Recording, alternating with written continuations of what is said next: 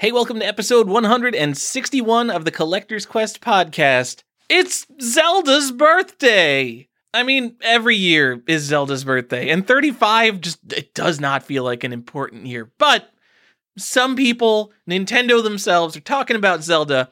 We're going to do a Zelda episode. We are doing it's not the top 10. We're doing some some of the most collectible and rare and desirable Zelda stuff. It is not one or the other. It is a mix of everything. These are not the rarest Zelda things. These are not the most expensive Zelda things. If you do have hate mail, please send it to Johnny because it'll be funny. But we want to talk about some cool Zelda things that would be nice to own. So please give us five stars on iTunes. Tell your mom about the show. Go to patreon.com slash collectors quest and let's start the show.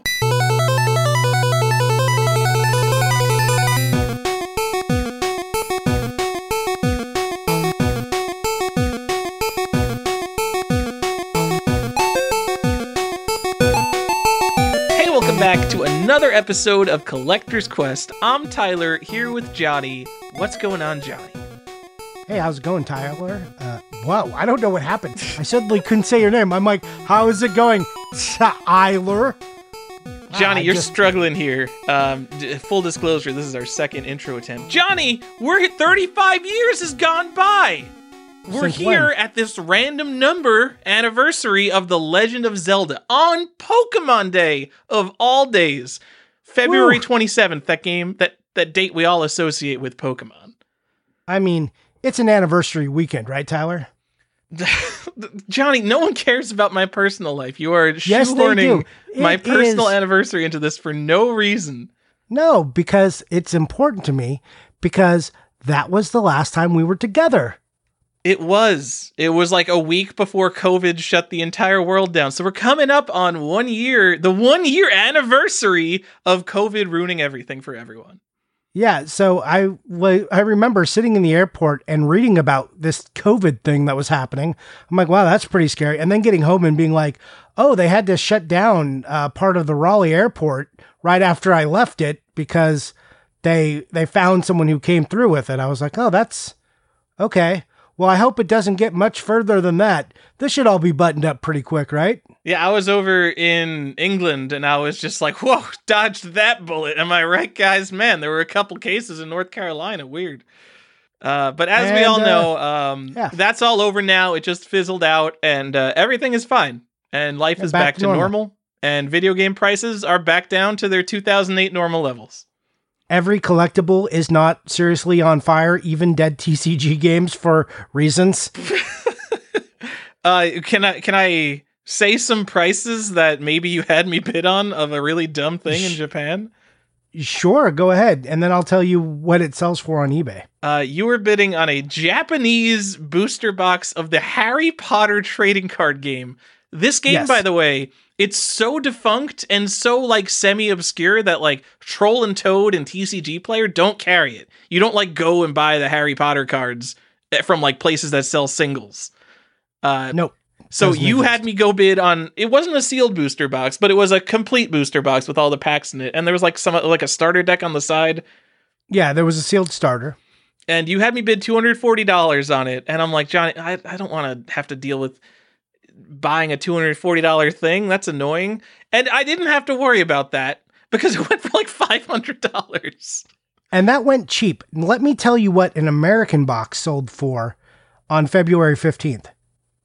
3000 Johnny, uh, this is unacceptable. that, like it went from being like a hundred dollar box, and I the worst part about this is I wanted to do this like two years ago, but just you know I had my son and everything's just been uh, you know in flames since then and I, I just have had no time. So I'm like, oh, I want to I've got this project I want to do. I want to make a cube of this game eventually and like maybe buy a couple booster boxes just to have so I could, you know, check this game out. I never got to play it. I love TCGs. I'll try this. So this box went from like 50 to $100 the base set box. Now it's like $2,000 on eBay. Like that's what it sells for right now. Chamber of Secrets is the rare set and the sealed box for that goes like three thousand dollars, five thousand. It's like all over the map. You know, it, it it's real dumb and it makes me sad. Um, yeah, prices for whatever reason though on this game exploded exactly at the time that my interest and like time lined up. I'm like, okay, I'm gonna go do this thing now. Now, now is the time to do it. Right as I did it, all the prices went through the roof. So that was perfectly timed on my part. I don't know what it is. If it's just like if you play trading card games, you're probably you're a collector. Like basically by definition, if you're playing a trading card game, you're collecting those cards. So it just puts everyone in this mindset of holding on to the cards and keeping them and, and having boxes and boxes full of them. Trading card people are just nuts. Like lit, like even just the past two months, things have gone crazy. Yeah, Pokemon has infected everything, and Pokemon's been on a downtrend. So I don't even know how this happens. Is Pokemon on a downtrend? I don't even know. Well, price wise, a little bit. Like it's not, it's not the you know fire that it was over the summer, but like still, I mean, still crazy high prices. But man, yeah. And is, uh, like Marvel Universe was the we probably mentioned that last show. Marvel Universe, there's like cards that sell for hundreds and thousands of dollars, and it's just like this. I'm not going to call it garbage, but it's like a kind of neat thing from people's childhoods that was never worth anything. Yeah. So the Harry Potter game is uh, 20 years old. It was it came out in 2001 and only lasted till 2002. It's actually a pretty good game. It was made by Wizards of the Coast while Pokemon was also being made by Wizards of the Coast, same as Magic the Gathering, you know. So, you know, it was like this I just wanted to get some of the cards. So now I'm just like buying single slots. I so you if Harry you guys Potter? don't know $200 card. yeah. They're like, there's like, uh, you want to spend five hundred dollars on a Harry Potter card, a single one? No, please don't do that. I'm not going to do that either. I like, no one cares. There's no tournaments. Like, print a proxy and call it good. I thought they're, and I'm they're bringing it back at Gen Con. Yeah. They they are. They have a revival. There's a whole set thing going on. But I want like I want to talk about just like this project I'm doing because I'm I'm so tired of dead TCGs. So I was like, okay, I like I want to try all these TCGs or I have old ones. So I've just been f if I can legitimately make a cube out of it, and like if you don't know what a cube is, it becomes if you don't know what drafting is, I can't help you here. But it basically is a draft set that you can repeatedly draft without having to open new product. That's what a cube is, and it's curated, and you you kind of make it your own, kind of like a deck, but uh, that you make for everyone to try and play. I like it very much. It's my favorite thing to draft. So with all these dead TCGs, instead of me like just putting them out in the closet and being like, man, that's sad. No one will ever play this with me again. Uh, you know, I'm like, okay, I can construct it more like a board game, like a draftable board game, and we'll just move on. And I can just have this thing to play, and it won't be stale. Uh, it'll be fun. I can bust it out once in a while. So I'm doing this for like seven different games. And when I got to Harry Potter, now I, I found out it was a wasteland of high prices and, you know, uh, speculators and, and uh, resale merchants. I think my favorite thing is that uh, so I did I went and looked at like the price of a Harry Potter. I don't think Harry Potter is the most expensive card. He is not. Um, but, but there was a card. there's only one listing on eBay and they were calling it the Harry Potter rookie card. it's just like hmm. Yeah. I wonder what kind of people got into this market. Yeah, well, you know, it, it, was people. It, it was like vendors who just picked up dead stock of TCGs, right? So like sure. of, of general cards, and they're just like, oh, I got a thing here. You know, probably old card store owners like that went out of business in like 2005, and they're like, oh, I still got all this in my garage. Let me just take this out, make some money off these kids now. Now they got monies. I was going to tie it back down to something that people are almost interested in on this show that we have discussed on the show before. I went specifically looking for Donkey Kong cards for some reason because it's always been in the back of my mind like, oh man, it would be cool to have some Donkey Kong cards. It's the first American Nintendo trading cards that uh, were produced. So they have the uh, I don't remember what they're called. There's like this there's this Nintendo set that has like Mario, Zelda, and all this stuff, and they're dirt common. Like every game store has them for a couple bucks a pack because there's just like tons of new old stock of these Nintendo cards. But before that came the Topps Donkey Kong cards. These were like a year ago, nothing. Uh, December, there was a sale of a, a sealed box for $50. In January, there was a sealed case, which went for $70, $75 per box in the case. And then like recent sales are like four hundred dollars a box for Donkey Kong cards now. It's like if you're paying four hundred dollars, where were you two months ago? Why all of a sudden do you care about Donkey Kong cards? Everyone well, is looking for the next big thing. Yeah, and yeah, I think that's like kind of what happened in the Harry Potter thing. Like it, it's crazy. The the thing I like about these cards, um, you know, despite whatever your feelings are about Harry Potter, it's like pre movie art, so none of it's influenced by that. It's like purely from like the first couple of books, you know, that they're drawing from. So it's interesting to see those takes, and it was on a lot of the merchandise of that time before like we got into the movie. So, anyways, uh, we don't. I've talked about Harry Potter far too much, but uh, yeah. Anyways, that was a funny thing Tyler bid on for me, and I lost yes. by a But- significant margin. Uh, Johnny, it's just past midnight now. It is no longer Pokemon Day. Uh, Oh, so we can start the episode proper. 24 years since Pokemon Green and Red came out in Japan, or Pocket Monsters Green and Red. But it is the year of Zelda, 35th anniversary of Zelda, which is, of course, 35 years since Famicom Disk System Zelda, not next year's 35th anniversary of the NES version. I just think it's funny that all these like celebrations of anniversaries, 100% Japanese stuff, but everyone who goes for like first print and everything only cares about American. And Yep. Japanese Tyler will go back in his hole, but I'm just saying, just saying, we celebrate Uh, the look- real anniversaries when we're celebrating anniversaries. Yeah, they celebrate the real anniversaries, but uh, but the collectors only want the American ones. I, I don't know. We we got we have a lot of non-American stuff to talk about today. What are we going to talk about specifically in regards to the 35th anniversary? What are we doing here on this big anniversary of the Famicom Disk System Legend of Zelda? We're gonna talk about the rarest. Oh, Uh, not, the rarest? uh, not actually the rarest, but a mix of the rarest, the most expensive, and the most collectible Zelda games. So specifically, we're trying to focus on games and kind of limited edition sets and stuff like that because there's the world of Zelda is like unfathomably big. Not bigger than Mario in terms of how much like random merch and stuff there is, but almost that big. Uh, so we, we can't kind of go into everything. And I think it's easier to keep it a little bit focused. And we're also going to try to keep it like stuff that someone could maybe reasonably obtain. Like there's one Legend of Zelda US prototype, I think. Like, all right, like if the list was full of crap like that, it would just be a bunch of stuff no one's ever heard of. So uh yeah, I think I don't know, people like hearing about the rare, like top 10 lists on YouTube are the things. So I think this is going to be like our most popular show we've ever done because Yeah. people love The Zelda and people love easy digest, digest lists. Yeah. I mean, who doesn't love a list? Um, but marketing says we don't use the number 10 anymore. So it'd be like, here's Hmm. the 11 most rare Zelda games. Now this number this number 10 probably isn't the rarest, but it's definitely expensive. and two you think are rare but actually aren't. This one little trick will teach you how to get the rare Zelda games. I hate that I actively avoid content that might interest me because I hate clickbait headlines. Like if I saw a list that was like top 14 rare Zelda games and two you think are rare that aren't, I'd be like, I wonder what the th- ones I think I rare that aren't are. But I'm like, I'm not gonna click that because I hate the title so much. Yeah. I'm not I don't I don't like rewarding those people. Yep. No, I'm with you. But uh, we're we're we're doing a, a list like that, but we'll hopefully give you a little more information than bullshit lists like those.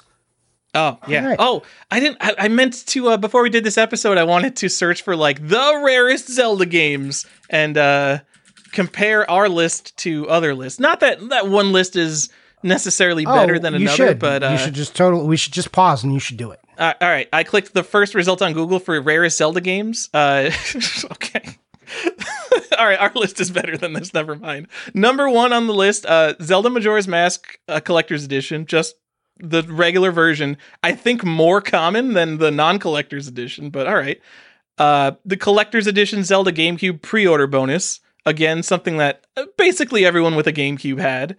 Uh, a Wata graded Legend of Zelda with an incorrectly matched manual, I think, or it has some kind of incorrect married part.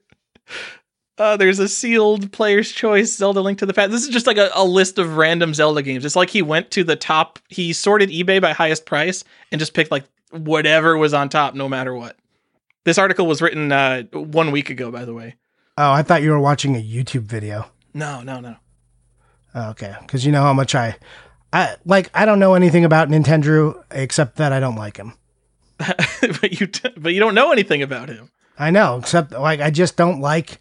I don't like everything going on there. Also, I hate he's list very videos that YouTube-y. Yeah, it's too YouTubey. I also hate YouTube videos that don't like when they give a list, they don't put the list in their description. Like, no, you got to watch this. Also, if your uh, if your uh, list of five things is like forty five minutes long, I'm not interested. Not that he did that, but that's that's a thing I don't like. I mean, I usually put on YouTube videos as just background noise. So if someone wants to talk about a topic I'm interested in and just stretch it out for no reason. I mean, that's, That's fine, every but- alpha but investments video. He makes a point he could make in probably 45 seconds, and then every video is exactly 10 minutes long. Yeah, but I, I was speaking more of the like I've only got a list of five things I'm gonna just I'm doing like the clickbait article and then suddenly it's 45 minutes long. I, I don't I don't love it. I say that as we like meander through every single episode Yeah. with like very little purpose. This episode is going to be like 15 games, and it's going to be an hour and a half long, Johnny. Yeah, the intro know you intro's think it's longer than the list. Woo. Okay. Should we, should we talk about some video games?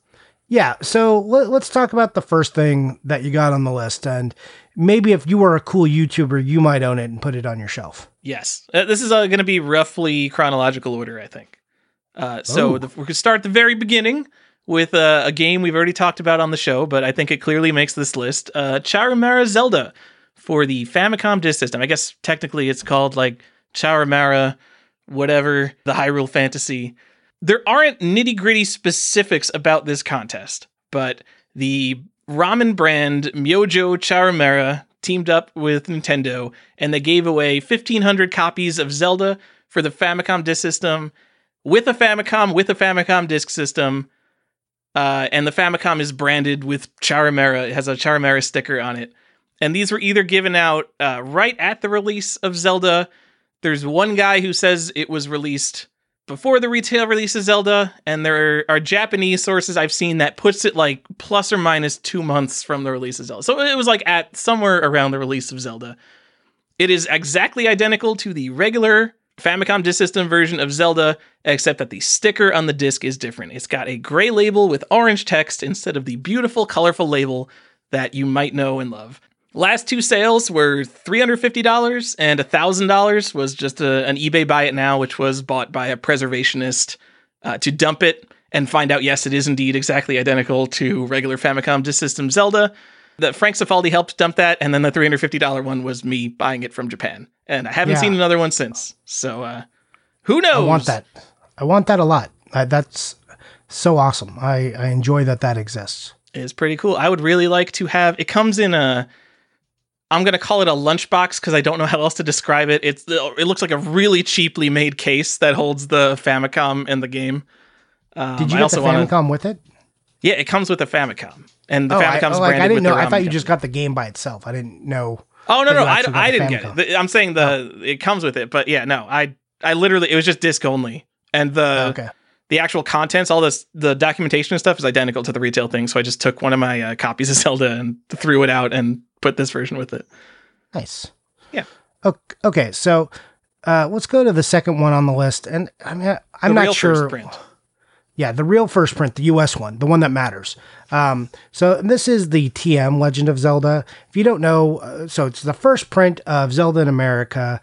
It's got the silver seal, and it's got you know the very bottom line of text. There, you get to the end, and it there's either an R if it's the second print or a TM. You want the one that says TM because that will indicate by the front of the box, easiest indicator that this is your first print. The card is five screw and it says uh, TM in the top right.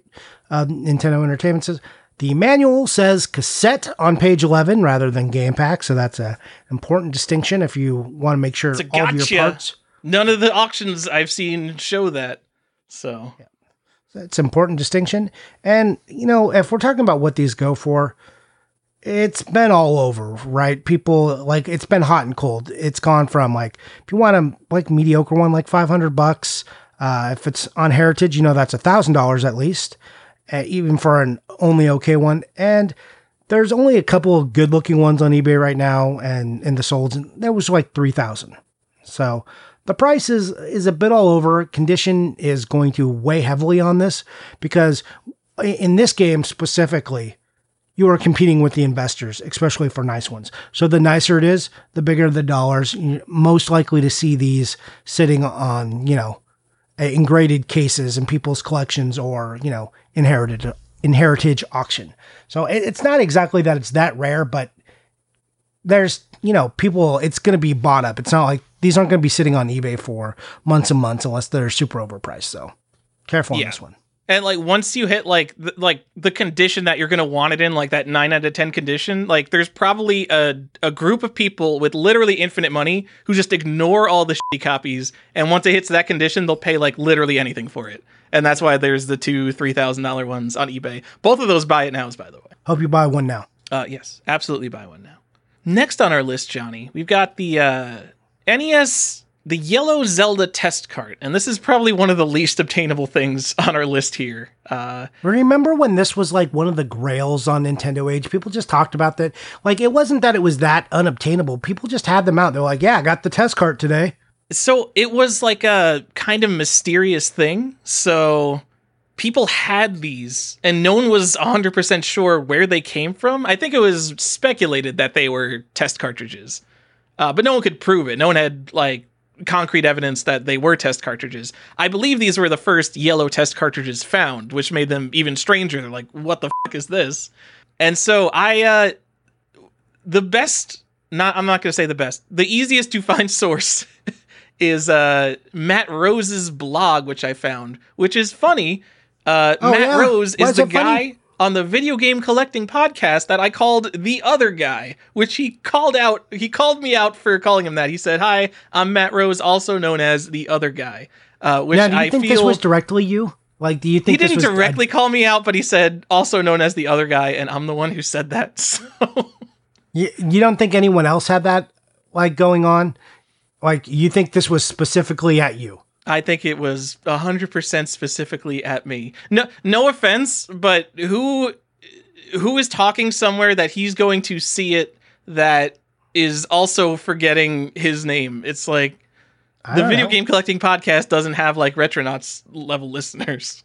No, of course not. So I'm I'm just curious uh, if if this one gets back to Matt. I, I would just like him to confirm that it was in fact your fault Oh my god. that that had to happen.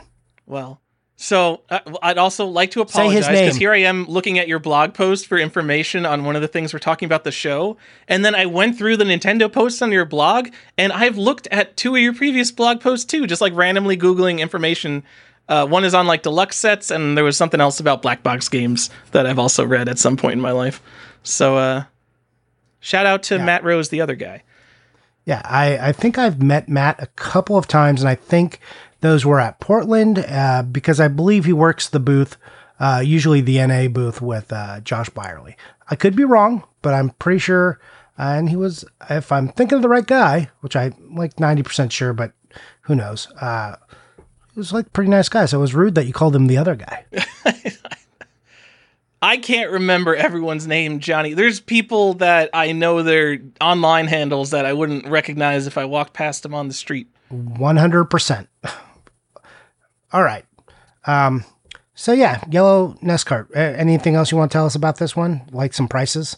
Well, th- so I know when I first got into collecting and and online forums, it was like 2005, and the Nintendo Age started in 2007. I remember speculation that like all of these were fake. But I think that it could be. I'm just remembering that because that was before we had more concrete evidence of where they came from. Like, just people didn't know what they were. And since then, in 2007, according to Matt Rose, that's when the Nintendo service centers shut down, and we got more test carts that people had never seen, including more yellow cartridges, which was more evidence that these were test carts. And then what did I just had another conversation with SNK 2D Forever who said Adam Prager spoke with the person in charge of Nintendo Service Centers who says he doesn't remember uh, ever issuing Zelda cartridges to those service centers and they were all like made on their own by employees. They might have been made by employees bored with regular test carts who wanted to make uh, you know, a more interesting and fun test cart to use. I don't know if we know like 100% the full story, but uh, they're not fake, is at least what they are. Um, the one just sold on eBay for $5,100 and it had the top label completely ripped off. So, uh, totally affordable and attainable piece for everyone listening to this podcast. Yeah, 100%. And I think there's another one listed somewhere for $13,000. uh, with without a top label ripped off. Also, also, is there a three screw and a five screw variant? I'm almost positive there's a three screw and a five screw variant, which is funny because it's a like a specific yellow shell. That that would be weird, but all right, it's Nintendo. All right, so I, I guess I can talk about this next one. Uh, you guys into Link's Awakening? You know that Game Boy game that Tyler won't play the remake of? Yeah, I love the Game Boy game though. Good stuff. Man, the remake is so. pointless. I'm telling you, go play the Switch game. It was so good. It was so refreshingly good. I just just go do it. Did you? I'm not going to play it though. I'll tell you about it in What Are You Buying? I, I just want to choke you sometimes. All right. Anyways, uh, so DMG ZL USA 3 ESRB E came out around 1998. This is when uh, uh, uh, Link's Awakening Deluxe was released. Um, the ESRB E Player's Choice DMG ZL USA 2 is hard to find in the realm of Link's Awakening. Uh, DMG ZL USA 3 is very rare. So this is this is all stupid ESRB variants, which I hate, and just like you know Dash releases, probably because some ESRB stuff changed during that time. So, anyways, we got this revision.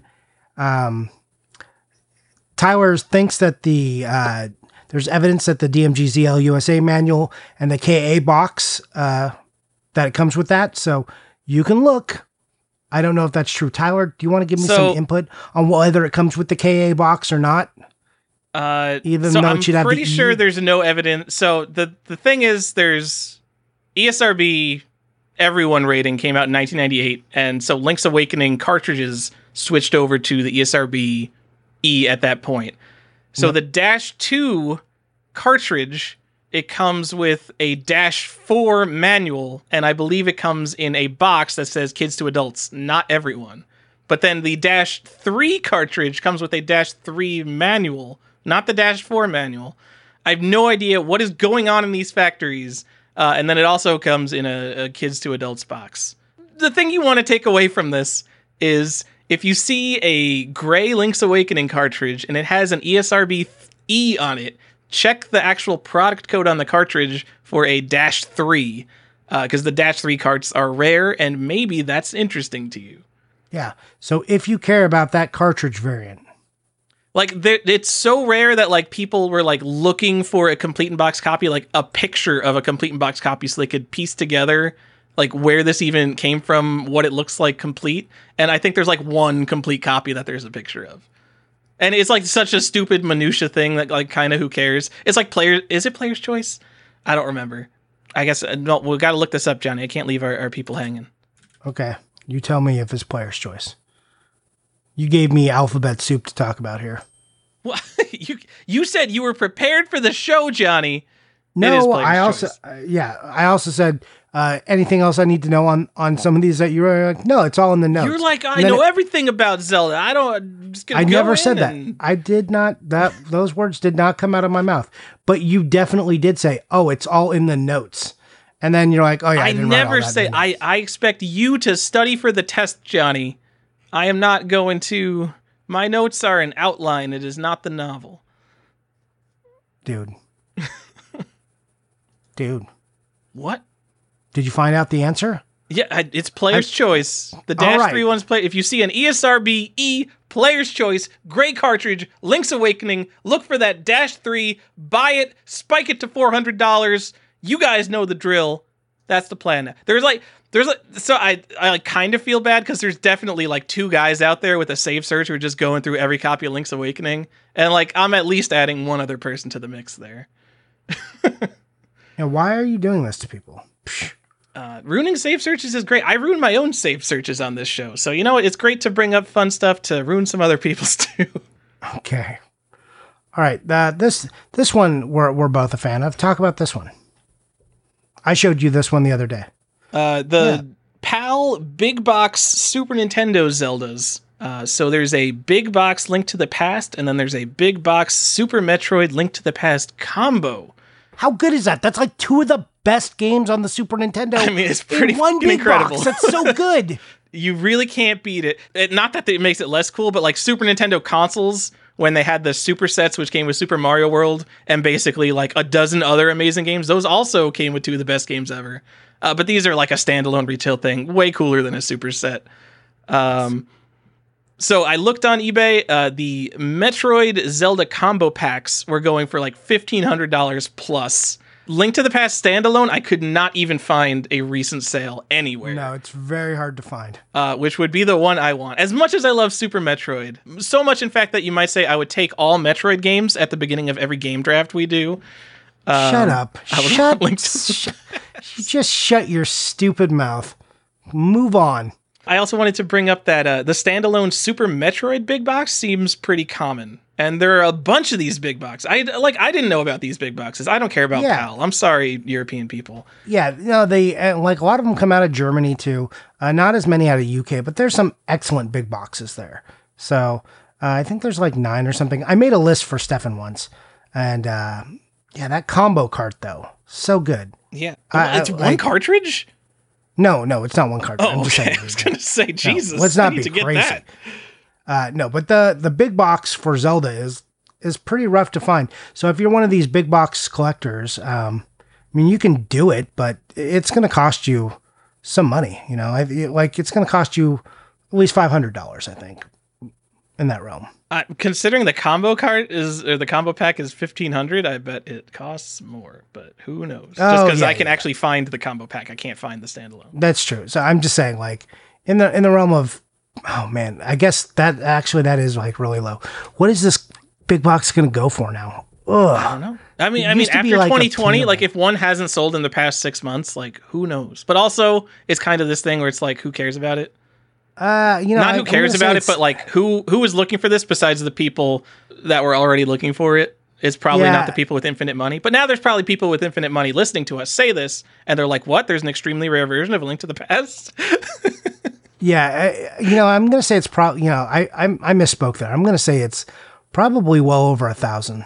Like well, Sure. And what was interesting to me while looking this up is that the other big boxes are like not super Relative- bad. Like No. maybe even cheaper than complete in box American regular Super Nintendo games like Secret of Mana, Secret of Evermore, Final Fantasy Mystic Quest, Terra Terranigma.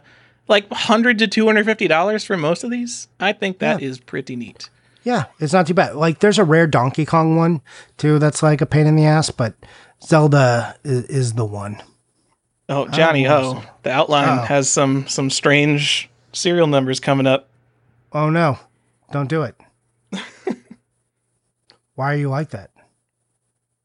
Johnny Zelda's Adventure for the CDI. I don't want to talk about it. Why don't you want to talk about it? I'm just kidding. Uh, you know, it's not the worst Zelda game, but it is part of the tragedy that is ever inflicted on us by Philips CDI that got, you know, a couple of hot Nintendo properties like Mario and Zelda in their failed partnership with Nintendo, which should have been Sony, which created their own competition, which slayed their business, you know, in the uh, 2000s and uh, late 90s. You know, no big deal that they that both Sega and Nintendo created the beast that would eat them alive. I mean, No you mean they created their own competition in the CDI because people were like, "Oh man, am I going to buy Faces of Evil No. or am I going to buy Ocarina of Time? What do I or do?" no, or the wand of Gamelon. yeah, no. Uh, anyways, this is the rare one. So this is the one. Uh, it it's got a really sparse cover. It's really dark, and it is Zelda's Adventure for the CDI. So the other two, Wand of Gamelon and Faces, they have like a cool slipcase. This is like pretty bare bones. It's just the CD case. Uh, for some reason, they're always in the Netherlands. Maybe it was an EU exclusive. I don't know, but they're they're always like when I traded for one, it came from the Netherlands. That's how I got. so like mine. Zelda's Adventure, yeah, it like there's one copy on eBay at all times, and when someone buys it, another copy will show up for the same price every time. I don't know if it's just like one guy who has all the Zelda's adventures, but that's where they're coming from. yeah, when I, this was when I told you about that uh, Ghost and Goblins, I traded the just the promo. It was like the Master System one. Par- this was in part of the trade. That's how I got my CDI versions. You know, long and long ago.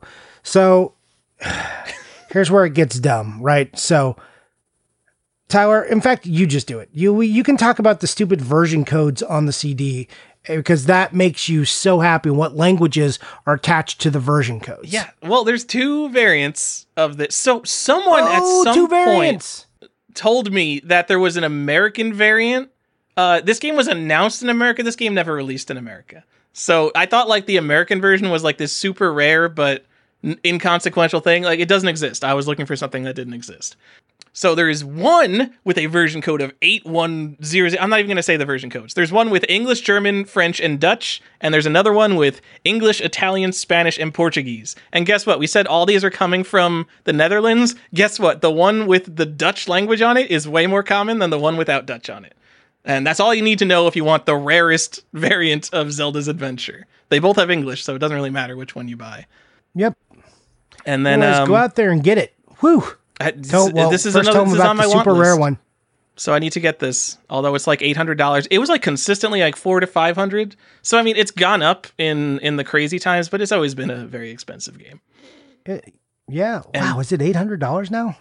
It's yeah, it's eight hundred. Uh, there's probably buy it now is for like nine hundred on eBay. Tell me about the demo.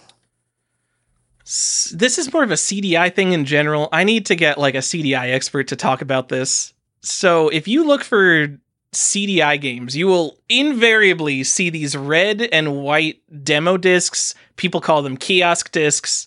There's uh there's a person who refurbishes CDIs. There like there's a guy. Like if you look for a CDI and you're looking for a refurbished CDI, sort by highest price, there'll be one guy that always has them in stock because he, he's just buying them low and selling them high.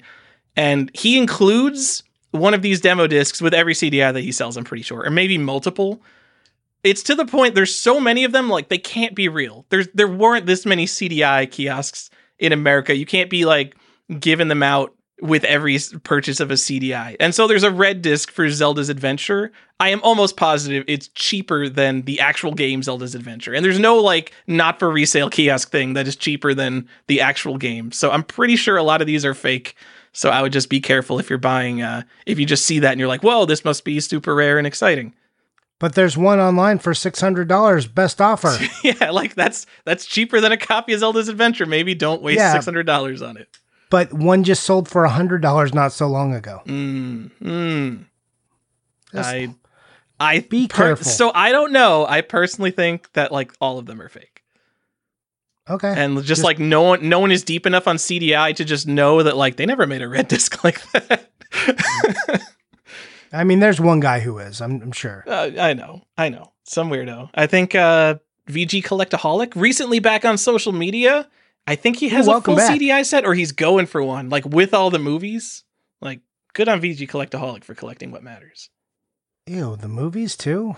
Ugh. Top Gun. Uh Ugh. I can't remember any other movies that came out on CDI.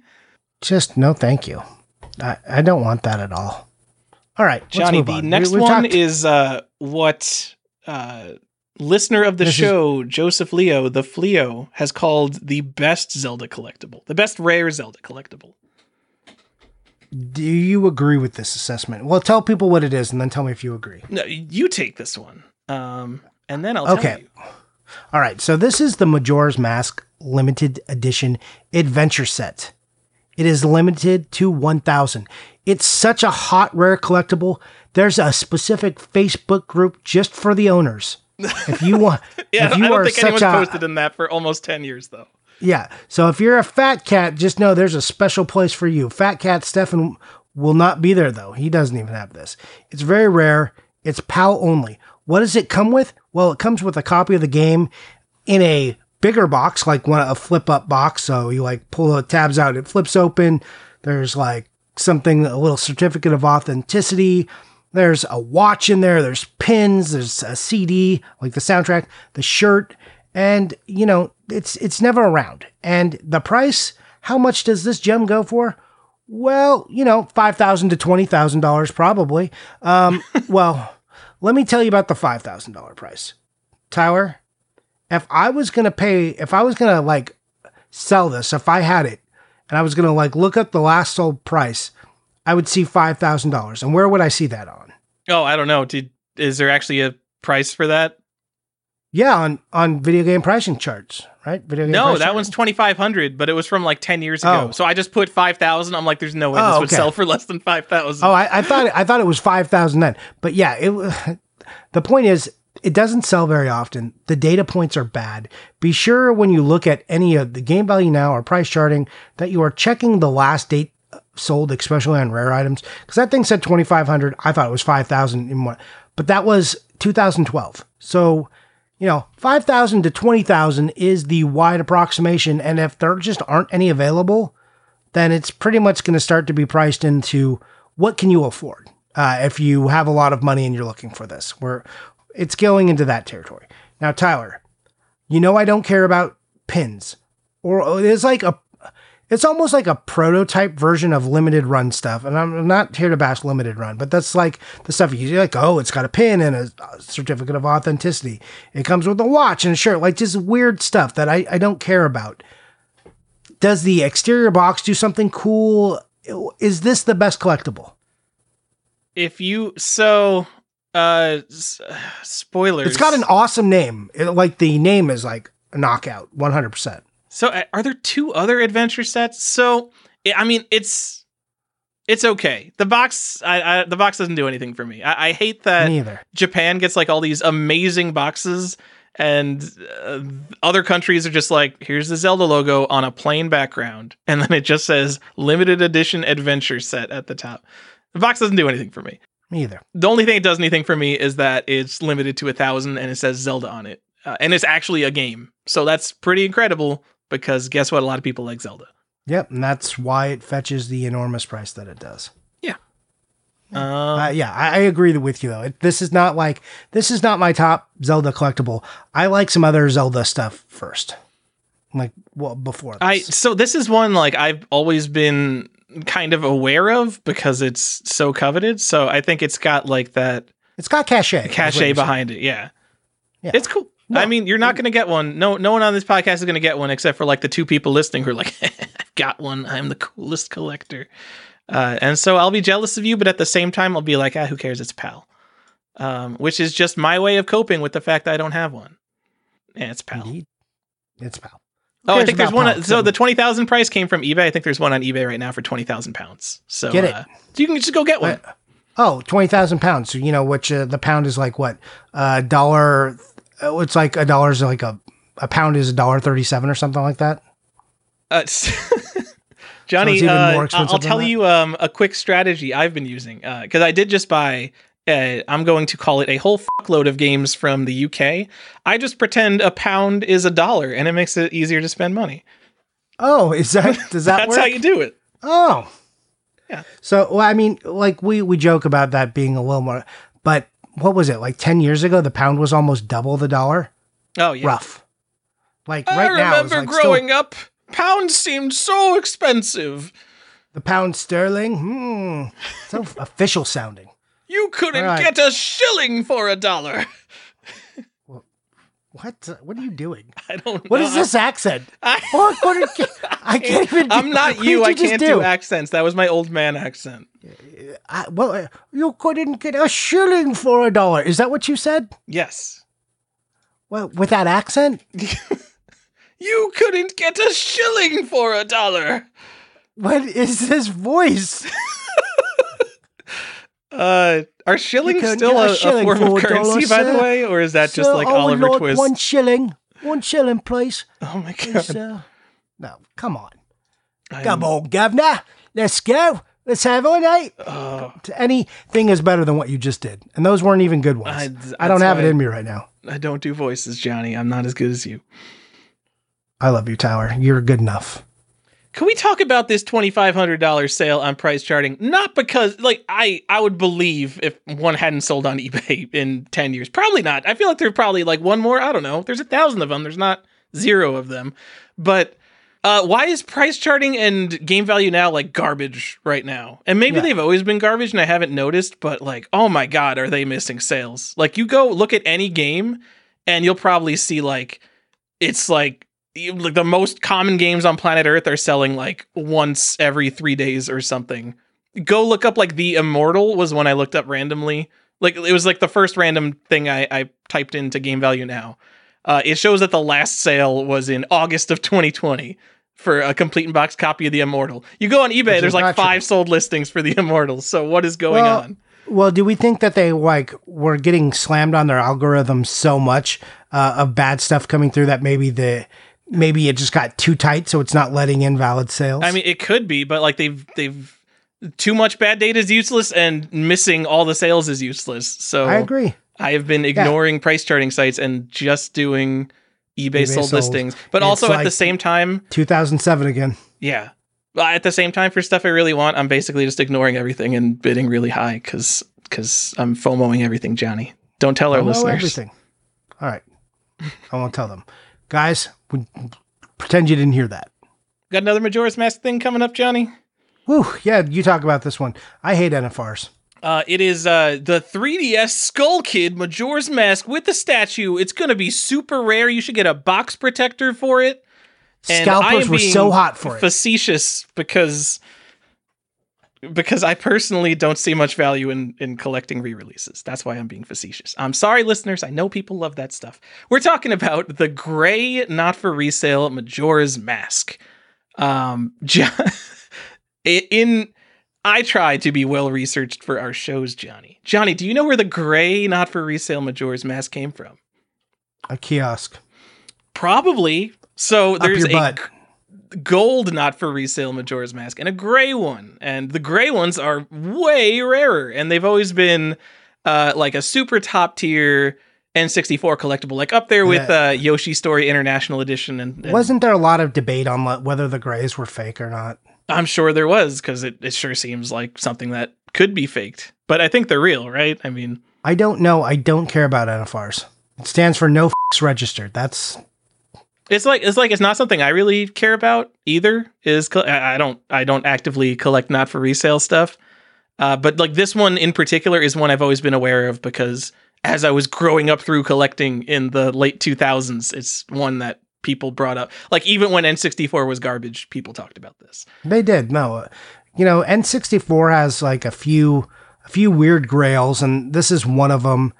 And yeah, it's been brought up a lot. Like the N, uh, the NFR set is like people were really hot and bothered for NFR sets on the N64. I don't know why. Like more so than even on the Super Nintendo.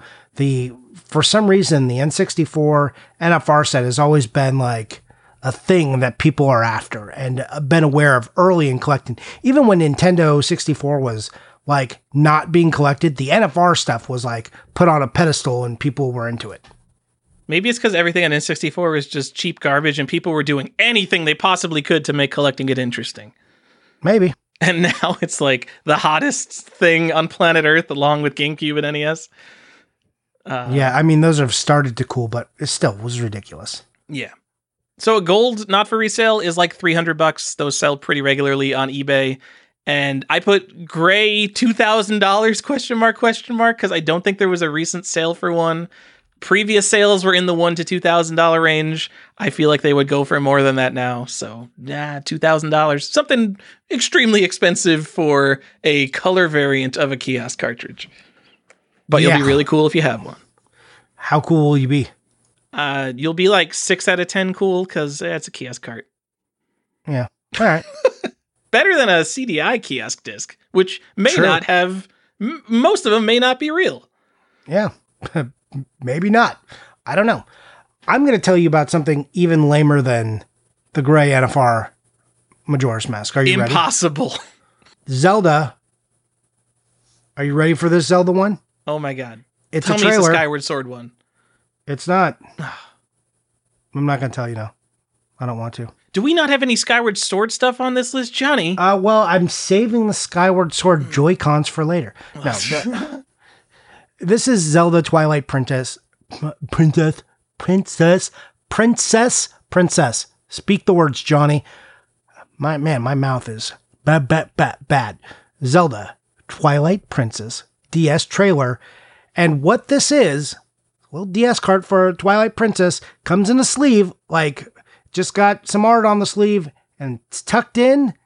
it's like the size of a CD, right? Yeah, it's like a CD sleeve, and the the little DS cart is just tucked in there, and it was like limited to 500. That's the That's the rumor, anyways. I don't know if that's true.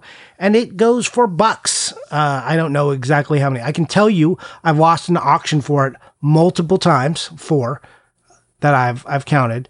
I lost one at like two hundred dollars, three hundred, and the last one I lost was at like four hundred dollars. And then once I realized it was around that price, I stopped caring. So I don't know how much it is now, though. It, it's like it doesn't show up very often. So you know, if you want this, it's not a game though. It's just it's just a trailer for Twilight Princess, which is neat because that's not a game you would see on the DS, but you can watch the trailer in like really shitty resolution and bad frame rates right there on your DS. It's like yeah. GBA video. That's pretty cool. It's neat. Um, there's one on eBay without the sleeve for three thousand dollars. Yuck. So that's pretty cool. Nope. Don't buy don't buy this without the sleeve. I don't care how cool and how rare it is. A loose DS cartridge is the saddest thing. Yeah, absolutely don't do that, please please guys don't like just uh, spend the other money just but whatever like if you're spending that much money like one don't uh, on that but if you got that much money to blow on something just save it for a little longer and find one with the sleeve you know you know what i i know we tried to make this list all games i'm gonna say if you're gonna spend $3000 on a zelda thing I don't care if this is limited to $500. Spend that $3,000 on one of these other amazingly rare or exciting things. Put it towards like, the big box link to the past. Yep. Anything else? Yucky. All right. Anyways, your turn. I just so going in chronological order. I wanted to give a shout. This is not chronological order because this game came out after Wind Waker, Metroid Prime. Japanese GameCube Twilight Princess is not by any stretch of the imagination a rare game. Uh, but in the continuum of Zelda games, which are all multi-million blockbusters, the, the main Zelda games, I believe Japanese GameCube Twilight Princess is the rarest Zelda game. It has VGChartz, which sketchy site, I think it's based on NPD data. Uh, it says uh, 40,000 copies. That seems way too low to me because these aren't hard to find at all. But I just thought it was an interesting fact if you want to get the technically rarest mainline Zelda game. I believe that's it. And I guess that's just because literally the entire country of Japan bought Nintendo Wii's. Yeah, I mean, well, everyone bought Wii's, right? That was well, that's the, the thing about the Wii. Wii's, yes. Yeah, that's. And, and the? Japanese gamers were not willing to settle. And maybe you know, maybe in Japan they didn't have that weird thing where people were like, "Oh, they changed which hand Link uses. This is no longer a real Zelda game. I'm playing the real version, the GameCube version." Because I remember that was a big thing when Zelda was released. Yeah, I mean, I really wanted to try the motion controls because that's like what you were doing for, and, and some of it actually wasn't terrible, which was surprising. I'm not. We talked about this. I am not bothered by the Twilight Princess motion controls. Skyward yeah, Sword, I can barely play, but yeah, I have fun playing Twilight Princess with motion controls. Uh, you know the net, the best thing about the announcement, and the thing that upset me the most about the announcement was the order in which they said things. Like, and you can play with motion controls we built into the Switch, and I was like, okay, I'm dying inside. I want to die. I'm never, I'm never replaying this. And then they're like, or you can just use buttons that we programmed in. And I was like, there it is. Thanks, guys. Like, you should have led with that. That's, to me, that's bearing the lead. You should be like, hey, we fixed how shitty Skyward Sword is and put some buttons in there. And if you're a monster and you want to play with motion controls, we added that in too. I don't think Nintendo is going to say that about their game. Probably but, not, yes. but that's like really what they should have said. I, I, I'm in. Uh, I know we're getting off topic, but I'm interested to see how Skyward Sword would play using the right joystick as the sword because I think it would be way better because a lot of my problems with the fidelity of the the Wii Motion Plus, like when I needed to swing up and down, like my arm would go the wrong way and I would do a diagonal slash. Um, but at the same time, that game is so long and so full of like annoying minutia tutorial nonsense like every step of the way it's just so like here's a pop-up let me tell you exactly what to do you fucking idiot. So yeah like really until you what's the what's like the little spirits that's in your sword's name? I forget. I don't even remember. Uh, fiona? Fiona? Shiva shiva? I don't remember. But until like you get her out eh, like till that part happens, uh, you're just in a tutorial, and it feels like it's ten hours. No, the whole game is a tutorial. Yeah, like, and anytime you go to do something, they like remind you, and you're just like, please stop. I've been playing this game for a while now. Also, Link sounds really annoying. Anytime he does something, it's like, oh God, please. I just, yeah, I know I got hit. Please shut up. It was so shrill. Ugh. Graphics, like, uh, graphics are really nice, and I like the little stealth sections that they randomly put into a Zelda game. Everyone hates those. I kind of liked them. Yeah, did not like it. Didn't like flying around. Sucked. Sucked. Uh, yeah, it's almost like every Zelda game has a sort of overworld that you kind of run around in and actually explore in, and not just a uh, a big world map that's an empty sky, and you just like, oh, I guess I fly to the level and there's a load screen. Anyway, enough complaining about Skyward Sword because it's not even on this list, Johnny. Yep. Uh, I wanted to say Japanese GameCube Twilight Princess. It's like sixty bucks, um, which is expensive, but I don't know. Yeah, Johnny, tell Joy Cons.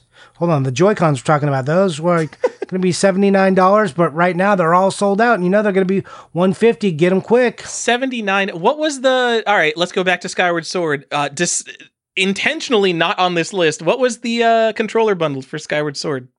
Oh, it was like ten dollars more than the the regular one. Really? Yeah. Wow. Ten or twenty dollars more. Okay, like eighty bucks. So now you just get the controllers, and I bet yep. the game because it's like it was from Wii. I bet the game was fifty dollars on Wii, and now you're gonna buy the game for sixty dollars. Yeah, you know what else I don't like? I know they're like trying the the. I don't mind the blue, and that's more in line with what they did with like Hyrule Warriors and stuff. But when I think of Zelda, I do think of gold. So I was expecting something gold, and then I got blue, and it just reminds me how disjointed Skyward Sword is and how much I'm not interested. Okay, so they have not made a Zelda Switch yet. And do they have they don't have Zelda Joy-Cons except for these? Yeah. So they're not going to blow their load on Skyward Sword. They're going to wait for Breath of the Wild 2 is when it's going to go crazy with the limited edition I, nonsense, I think. I hope so. I mean, yeah, I hope so. I I expected there to be since you know, a launch bundle with that, and they they didn't. I was really disappointed. Anyways, we don't need to talk about that. Let's talk about. Uh, any, well, anything else you want to say about this nope. sixty dollar game? Move on That's to the crowd pleaser GameCube game. All right, got you a you got you a Wind Waker. You got you a Metroid Prime. Do you got them together in one bundle that came out in 2005 around Christmas. If you do, you got about a $500 game sitting there. Yes, it's the uh, Wind Waker Metroid Prime bundle or the Metroid Prime Wind Waker bundle, depending on where you're looking on the stupid case. it is not consistent. It is a thing I hate very much. It flips. It doesn't know what it's doing on its spine compared to the back, compared to the front. It's awful. I don't know why anybody didn't just take a look at this and say, huh, maybe we shouldn't send it out like this. This is kind of terrible, guys. They're like, no, it's fine. Ship it. Awful. But it is a cool bundle. And again, this is like one of those things. If you harken back to that Super Nintendo bundle with Zelda and a Metroid, you got another Zelda Metroid bundle. That's crazy good. So good. You might even say it's the second best Zelda and Metroid bundle. yeah, you, definitely. Because Wind Waker uh, on the GameCube is was not my favorite. I liked it much better in the HD remake. They just uh, fixed I, traveling. Nope you can't you can't fix a game. Don't ever re-release games. And nope, uh, you can fix it, my, and you should. There's my stance Listen, on that. No, it, it it's like how Skyward Sword, you're just up in the clouds and the world map sucks. That's the same thing as Wind Waker, except it's all water. It, look, well, you so can, John, like if the they re-released Skyward Sword and they gave it an overworld and like 100% removed motion controls, it's just like a Zelda game, and they removed all the tutorial crap then there's like this weird re-released version of Skyward Sword that I don't know how to feel about because it's like, oh wow, it's this better version of a game I really don't like, and now my I don't know, it's that's Wind Waker. It's like they Star Wars Special sale. Edition. It's like, oh no, no, because this is actually better. I don't know. I don't know, Johnny. Okay, well, Tyler, I'm you, gonna. You, I, you have to come up with some argument to change my opinion on this one day. But anyway. Well, here, because as a collector, your focus is always on the original. But if we're talking about strictly playing the game, you just want the best one. So I've told people that they should buy the greatest hits a lot of time, especially on old media, because that means a lot of the stuff was fixed. They had you had a bunch of broken things. The latest version usually has the best fixes, unless you don't want those fixes or additional content. Like get, with modern consoles, wait till the game of the year comes out with all the stupid DLC you didn't get that's going to be the one to play, even though both of them are probably going to be ten dollars. So who cares? You know, if you're buying them used. So it depends what your perspective is, collector or or playing the game. I like playing original versions even as a non-collector, Johnny, because they remake yeah, but plenty of you also like punish like. I love Final Fantasy One. I'm not going to go back and play the Nintendo version. It's god awful, or the well, Famicom you've already version. played of, that version. Like, what if my Yeah. only experience with Final Fantasy was like a DS remake? Like, I want to know. Oh man, it's really shitty that I have to use all these like weird items that have four letters in their name, and I don't know what they do, and I have to look it up. Like that's part of the experience. I want to have that that you experience so I can connect with everyone who's played that game before. No, no, Tyler. Like you're so like you want to connect with a bunch of old men. You as a small child are like, I really want to see who what these old men felt like. That's weird. That's a weird statement coming out of my mouth. I don't like that. All right, let's move on. Oh, I guess uh, we, we always mention it, but uh, literally the only thing unique about Metroid Prime Wind Waker is the insert in the case. So if you see any copies where they're like everything's here except for the insert, it's it's like twenty dollars worth of garbage that you're buying, not the cool bundle thing. Uh, so next on our list, I believe is the rarest thing on our list, Johnny. Oh boy. It's the Minish Cap limited edition adventure set, and we actually missed the uh, the Oracle of Seasons limited edition, which uh, Oh. Oracle of Seasons, Oracle of Ages limited edition, which was also over in Europe. But we're going to talk about Minish Cap limited edition adventure set, limited to 300. You bought it from Club Nintendo in 2004. I have no idea how you bought it. I imagine if you bought like an ungodly amount of Nintendo games, that you would have enough points to buy this, something like that. Uh, but it comes in one of these big boxes and it's got a beanie, it's got a GBASP, uh, it's gold, it has a Triforce on it. Uh, it comes with a game. I, I think the game is loose, like it's not even a boxed copy of the game. And uh, there's one on eBay right now for 5,000 pounds. I thought uh, so. The the box that's in there is the same as like that other one when we talked in the five golden things or uh yeah five golden things episode.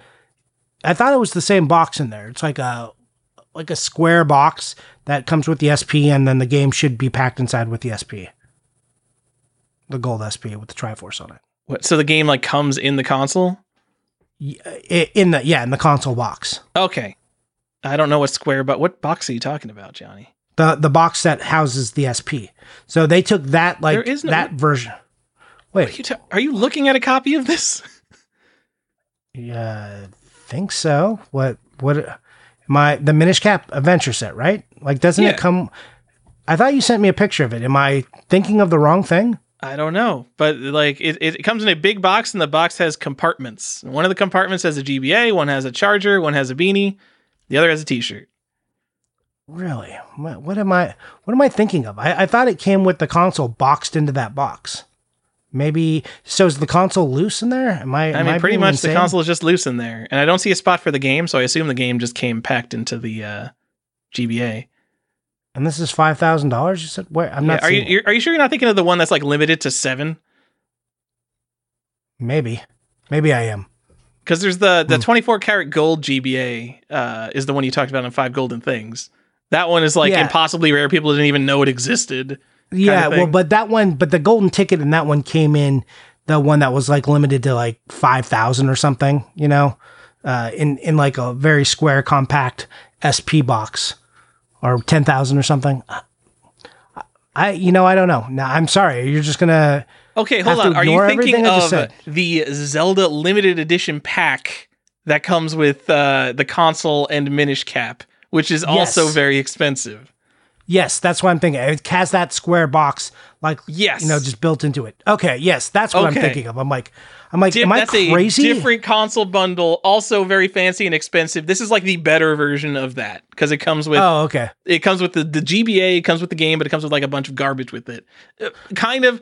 I mean, no offense to Minish Cap. Minish Cap's a great game, but uh, It is, kind of the best thing good. about this is numbered uh, to 300 and also probably impossible to get because club nintendo stuff is so arduous and uh, all of it sells out instantly so True. um, there's Okay, one yeah, on I was ebay thinking of the wrong thing. there's one on ebay right now for 5000 pounds for this this minish cap thing considering it's like the rarest zelda thing uh Pretty good. it's it's similar to other zelda things that are also very rare but i mean is an official Nintendo released Zelda thing of like a high quality Zelda game, not like a BS game. Uh, so I mean, don't don't spend seven thousand dollars on a video game, but at the same time, more reasonably priced than things like not for resale Majora's Mask, and uh, even the Majora's Mask adventure set, which is maybe more than this. Yeah, cool. Sucks to be a handheld. No one wants your handheld stuff, and by no one wants, I mean no one has bought it at nine at seven thousand dollars yet. Not yet. Give it a day. I mean, we'll wait for this to be released, and then someone will be like, "What? Limited to three hundred? Buy it now. Put that on the credit card, please." Could sell that Yeah. for nine thousand dollars at the end of the year. Probably. Probably the next day, the way prices have been going. Yep. All right. All right, editing Tyler here. Just an update. Like a week after we recorded that episode, someone just clicked bin on the five thousand pound limited edition Minish cap thing. So I guess that's the price now. Not even in like great shape. It has like a dent on the front. It's got scratches on the front. Craziness. Or I mean, not craziness because we're talking about on the show how it's so much rarer than even the ultra rare Zelda stuff. So I, I don't know. Cool, neat data point. I'm going to talk about uh, the the coolest one. The coolest. Are oh, here ready? it is. This is the one you want. This is it. If you're buying one Zelda item, you need to be buying one that doesn't even have Zelda in the title. It's called Hyrule Warriors for the Wii U. You, you guys familiar with that? It comes Wait, in a the Wii U? limited. Oh yeah, well it's, uh, it was this uh, Nintendo console that uh, everyone thought was a Wii, but it wasn't actually a Wii, and it had like a weird gamepad, which I really liked. You could like play your game on sometimes. I don't know. You could have had like DS games be transferred over to it. Really, it would have been great, but instead, it's a failed console uh, that everything on it has now been ported to the Switch. Anyways, so this is the uh, the limited edition box. If you don't know what the limited the Nintendo store in New York had two limited edition boxes for the Wii U. One was Mario Kart 8. This was the Hyrule Warriors one. It came with a scarf. Like the limited edition, like this box, the Japanese box looks very similar. Also comes with a scarf, much cheaper. This was uh, sold out day one in New York City. Uh, I don't know how many were actually issued. People say only a couple hundred, but like I don't know if that's true or not, or 500 or 5,000. They don't release those numbers. I think it's got to be more than a couple hundred, but who knows? Did sell out in one day and they, you know, they're not that desirable right now on eBay. They are, they can be pretty expensive, but I think this is one of those things over time that will pick up steam.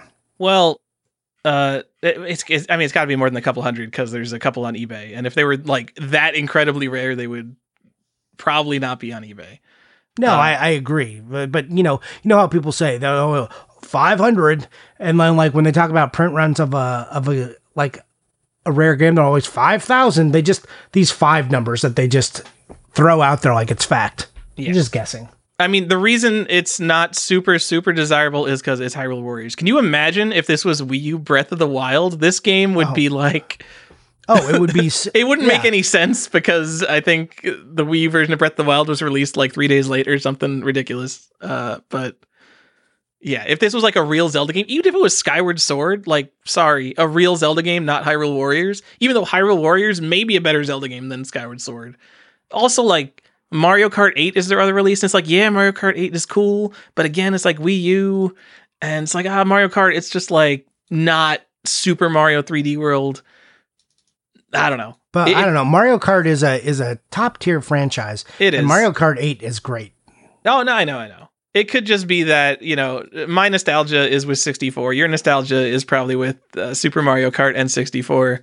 Um, No, so it might would be with the Super Nintendo where it actually released. uh, yes, the, the the first the first edition of Mario Kart, Johnny, the important one. Yep, that some recent investors aren't all over yet. Buy it now. Buy it, click it. There's there's got to be a sealed Wata one somewhere. Buy it now. Put it on a Get it. credit card. Oh, I, I so this is going off memory, but I believe that people lined up for this, and the slots to obtain one were like they were gone by people lining up at like 3 a.m. Uh, so you can imagine a New York City block full of people, full of however many people you think it would take to be sold out by 3 a.m. That's ridi- so ridiculous. Can you imagine? And then, like, who wants to be out, you know, 3 a.m. in New York? Like, when, No, I mean, what did they? like what were they thinking? the hardcorest of the hardcore to line up for Hyrule Warriors, a game that was announced, and I like rolled my eyes so hard into the back of my head. Like, can you imagine uh, the same kind of hype for like Cadence of Hyrule? Like, I, I don't. It's just like a weird Zelda spinoff. But all right. Yeah. Shout out to our friend Hyrule Vise, Andrew, who uh, has been trying to get rid of one of these for a long time so he can invest that money into better games. Oh, sorry, Andrew. I mean, this is a great collectible that is underappreciated right now as it sells for thousands of dollars. I mean, I think Andrew made his money on one already, so I think I think he's okay. There are zero sold listings. Do you know what these actually sell for? Because the cheapest one on eBay is thirty five hundred dollars, and no one is buying it.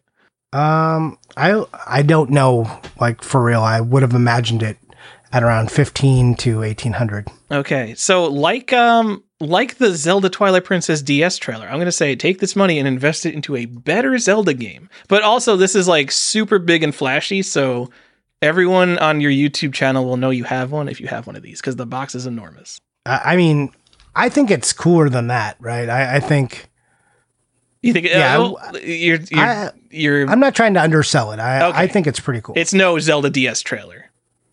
no, Um, mostly because the box art's pretty cool.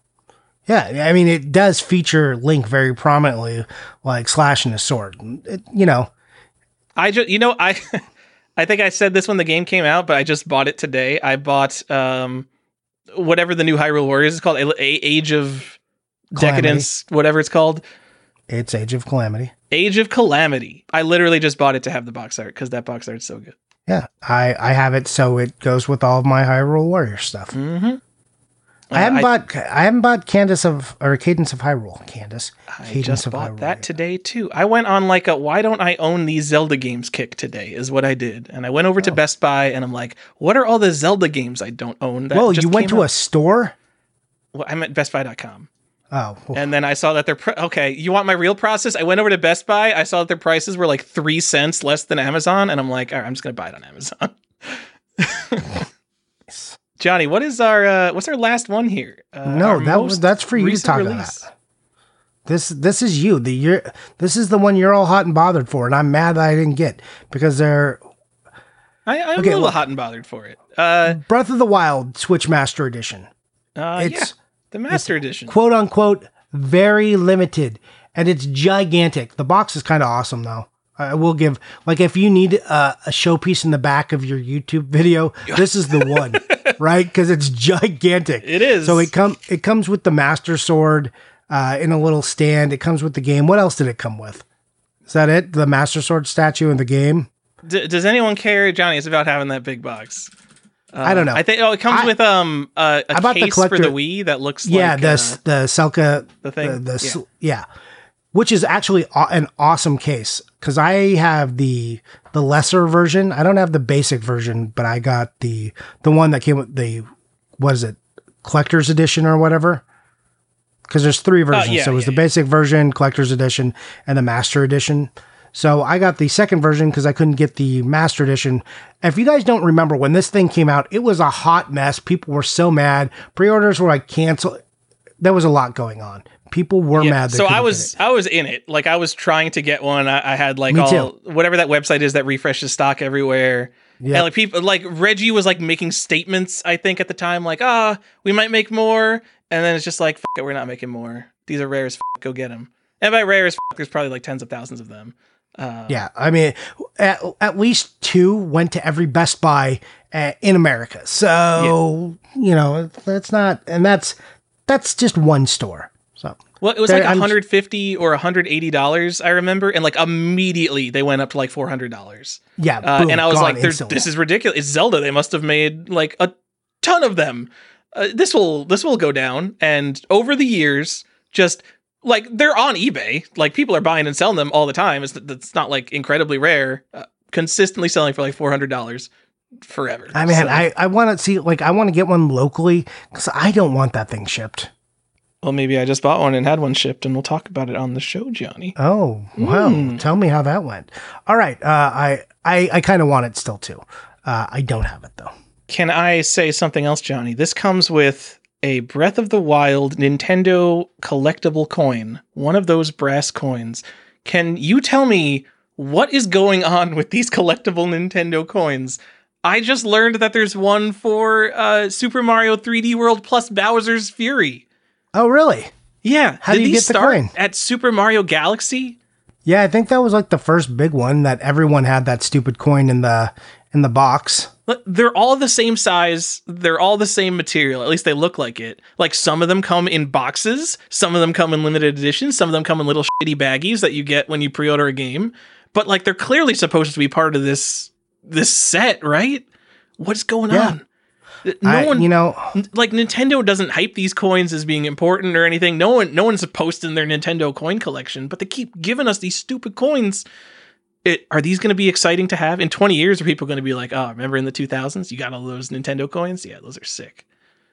yeah. Well, let me tell you that if you ever want to go into the collectible coin episode, I've done some legwork on some like weird ass coins that are available in video games for modern consoles.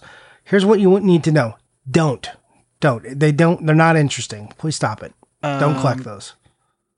There is okay, we're getting real off topic. There's a guy I saw on Reddit uh, who two years ago, I believe, got the Guinness World Record. Guinness means absolutely nothing. Don't support Guinness; they're a bad company. But he got the Guinness World Record for the world's largest collection of video game coins, and he only collects like promo coins and stuff for video games. And he just obviously he has a fuckload of them. So he's So, the guy. who's- Seventy-five. well, no, I don't. I don't remember how much it is. Uh, it's a it's a thousand nineteen as of two years ago. Like, where do all those coins even come from? I don't know. Oh my god! It's like it weird thing. literally looks like he's standing in front of like your childhood Pog collection, and he has it all laid out on a table. It's awesome.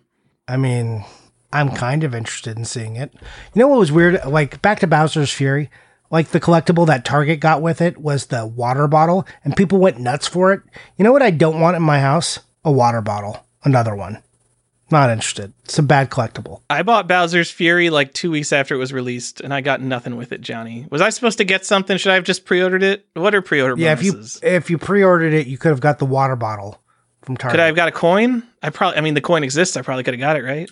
yeah, probably. If you were in Europe, you could have got a sweet steel book. Uh, well, I'm not in Europe, so Yeah. I don't need that. Oh my God, what is this? Oh, what? Johnny, Are you looking at the water bottle? How, how dumb it is? No, I, I went on eBay and I looked for the Mario 3D World coin, and the first listing is over a hundred dollars, but it's a buy it now. Uh, Yeah. I'm like, whoa, temper your enthusiasm. oh wait, wait. Oh, is this a Canadian exclusive Nintendo coin, Johnny? Whoa, it's worth like twenty to thirty dollars. Whap, whap, whap. Canadian exclusive. Canadian exclusive. We're changing gears, guys. We're talking about the hottest modern Mario coins that you can buy. Uh, everyone Hey. is sleeping on this Canadian exclusive Mario 3D World plus Bowser's Fury coin, and I think that this has potential to enter the coin market on Heritage Auctions. I just have a question. Kat, if you're listening, can you get me this coin? just, I man, this is such an opportunity to make fun of Canada, eh? Can you Uh, get me some of them there Mario Bowser Fury coins? I gotta put them in my collection, eh? This, this a one for me. Johnny, why? So these coins, like some of these coins, come in like those plastic baggies, and like you're collecting. Shit. They know that these are going to collectors. Like no one wants to open the plastic baggie. You spent all this money. You spent probably like ten cents making this uh, little blank coin into a little Mario coin. Let me touch it. I just want to touch it. I'm not opening the baggie. I could feel how heavy it is. That's nice, but it still feels like a shitty plastic bag. Make it a box or make it resealable or something. Let me touch the coin. Just put it in the case. Just pack it in with the case. Sure. Just start throwing coins in all the games. I mean, it's not like on- the Switch Switch games have a bunch of room in them. Uh, well, you know, yeah. As we're talking about this, I'm like, uh, well, we don't even get manuals anymore. So what am I talking about? Throwing in coins with games? Anyways, all right, Tyler. Anything else you want to say about uh, the coin or any other collectible Zelda games? Uh, I think we have a few more, right? Well, we so I, I will say about Breath of the Wild. Get that first print Wii U version. The Wii U, the first print of it has Wii controllers on the back of it, rather than just showing uh, the like the Switch Pro controller, whatever it shows. probably uh, it's it's really hard to talk about rarity with Zelda games because every Zelda game in the grand scheme of things is unfathomably common. But uh, maybe on par with Master Edition for how rare it is to find that. I don't think anyone cares about that. It's the Wii U version. I don't think anyone will ever care about that. But it's it's something interesting to know about. And then, so before we did this show, uh, I talked out to our Patreon or patron, Woo! one of those, uh, Def Patron. Code, who keeps track of Zelda variants because I-, I wanted to make sure we're not missing anything big. And he, he, gave us what was up? Because he's a boss. he is a boss and uh, so he he filled in some of the information that we just talked about and then he gave me a big fat list of stuff that just like dude who cares but thank you for letting me know this stuff exists and johnny i don't want to talk about this stuff with you interrupt me if there's something you find interesting but i do want to run through this because someone will be like i haven't heard of half of this so I'm not gonna. I'm not gonna say anything. Mm. Go. Ocarina of Time 3D on the 3DS, the Nintendo Selects version, when it was sealed, if you see it sealed in a red case, that was only sold at the Nintendo store in, in New York City. Once it's opened, you could just swap the case, but sealed Nintendo Select, whatever. All right, there are uh, Nintendo refurbished variants. These have been sold on the Nintendo store. Actually, I just bought something for. I bought the the Mario p- uh, keychain from the Nintendo store, and I didn't see any refurbished stuff right there. But they used to sell uh, refurbished things that had special inserts. So, Skyward Sword, Spirit Tracks, Wind Waker HD, Ocarina of Time 3D. Oh my! There's there's Zelda games that have this Nintendo refurbished product. Some of them are stickers, and some of them are printed directly on the insert. If you collect that stuff, you already know. It's kind of interesting. Whew. Legend of Zelda: A Link Between Worlds, the not for resale E3 demo. There is a not for resale copy of Link Between Worlds. It's pretty common. It's worth like 50 bucks. All the it has a sticker on the back that says some not for resale it's- crap on it. It's 50, 50 is high. It's like 15. Sure, It's it's it's it's not worth very much. Uh, the E3 demo, same front, different sticker on the back. Someone sold it for fifteen hundred dollars. I don't know, man. Zelda stuff. Uh, most interesting thing we didn't talk about: Legend of Zelda: Oracle of Ages and Oracle of Seasons limited edition. It's another one of these crazy rare PAL limited editions. Uh, Super this- cool. This one came with a boomerang. Uh, the box art's awesome because it's just the two Japanese box. Uh, is it the American? Like it's all the same. Those box arts aren't different. Uh, anyway, there's 500 of these. It probably it's I think it costs four thousand dollars and up. It's, there's only 500 of them, so go have fun getting that. We talked about the Nintendo Game Boy Advance SP that's made of 24 karat gold. There's like seven of them, and only two are known to exist, and like one was like found by happenstance or something, right? Yep. Crazy. There was a Mexican GameCube bundle with Metroid Prime and Wind Waker. I don't care. This is a console bundle. There's so many Zelda console bundles we didn't talk about. Apparently, between it's estimated between one and five thousand were made, and they're rare, but you don't care because it's a Mexican console variant. Game and Watch blister variants, def code, I don't care, but since you typed up like five paragraphs on this, I will at least mention it. There were at least three production runs of the Nintendo, uh, the ZL65 Zelda Game and Watch. And I guess the, oh, it was first distributed by Pocket Size, and then later versions were micro games. If you're a Game and Watch person, you will know way more than me. I, I can't even talk about this, but I guess just know that exists. And then he talked to me about all of these not for resale ones, NES not for resale stuff, like Nintendo employee not for resale stuff, Link's Awakening employee not for resale, some weird Link to the Past not for resale that's probably a Nintendo internal employee stuff. Just it, this is why we had to limit what we're talking about in this episode because with Zelda stuff it just never ends. Um, and that's it. That's uh, those are That's a show. bunch of super rare and collectible Zelda things, Johnny. All right. That's uh you know, most of this we talked about is in the world of obtainable, but there are definitely a few that are stretching that de- definition. Oh yeah, I mean yeah, we definitely talked about stuff. I don't, I don't. Do I have any of this? Well, I have, I have a bunch of it, but like not the the really rare stuff. No, I mean I have a few of the things, but Uh, not Oh wow, I have no, I don't have like a lot of this. So I just got the Master Edition, and other than that, I think all I have are the the Famicom game and the NES game. well, I, like I have Zelda CDI. I Um need to go get that. yeah, that's like pretty obtainable. Um I have Wind Waker Metroid Prime. I've got the Hyrule Warriors limited edition. Oh, you've got one of those? You're so cool, Johnny. All right, yeah. Well- you know why I know you have that because it sticks out like a sore thumb in your game room photos. It does not because it's not in any of my game room What? photo- photos. It is literally in my shame room. Oh, is it? Has it always been in your shame room? It has. Hmm. All right. I'm misremembering, Johnny. Now I'm gonna go man. through your entire Instagram and try to find a picture of You it. You can't. I mean, it's not like I didn't take it out and take a picture of it, but where it lives is not like if I turned on the camera and started streaming right now, you would not see that anywhere in here. Right. You would see a wall of Zelda stuff over here and uh, not that. Instead of displaying that, I'm displaying uh, the Zelda treasure box full of strategy guides. There's also like one strategy guide that like was like right after that box and wasn't well bought that got expensive. I forget which one it was for, but those were like all the leather bound or hard bound like strategy guides that they did, and they got really expensive. Kind of annoying. Was that a PAL exclusive thing? That treasure box? no, Okay, no, I don't know what Amazon. you're talking about. Johnny, you have an Amazon. embarrassing amount of boxed Wii U consoles. what are you doing? I liked the Wii U. Okay.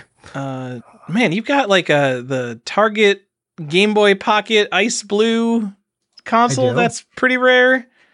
Yeah. Johnny, you've got you've got some good Zelda stuff. I'm just gonna say. I, I like Zelda a whole lot. Um, I don't know if you you know know, what? but I like Metroid, Johnny. Um, Shut up. Eh, you know the the thing is they don't make very many Metroid collectibles. So like to get like a few like sweet Metroid items, I wish I would have got the DS while it was still re- or 3DS while it was still reasonable. But like I had to go buy like a fake one, the like the Hyper Metroid with like the cool stand and everything, Mhm. so I could have it. And I had to buy like the figure of like the Metroid. So I just had some Metroid stuff. If not, it would just be You didn't have completely to, devoid. An important thing to do is to not feel like you have to buy things in this hobby.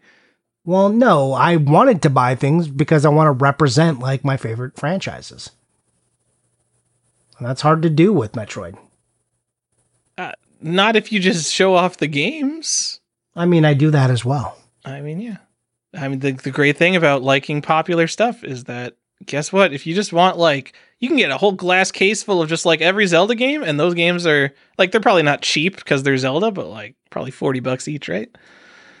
Yeah. Well, like one of the things I have, I have like my Samus opened, uh, my amiibo Samus opened, like sitting there. So Ooh. you got something to like. I just did what I could, okay, without having to buy like a bunch of junk. I what I want like for collectibles So I want big boxes like they do for Zelda with Metroid. I want them to put a little more emphasis on Metroid the franchise. Like do- like oh, we did a a steel book for this one release, but uh, yeah, we put out a a 3DS. No man, give me some like cool pack-ins. I would take an amiibo pack-in at this point. Give me anything. An amiibo pack in. No. Yeah. uh, to uh, get a big box Metroid game, yeah. Yeah, those Give boxes are kind of cool. Mm.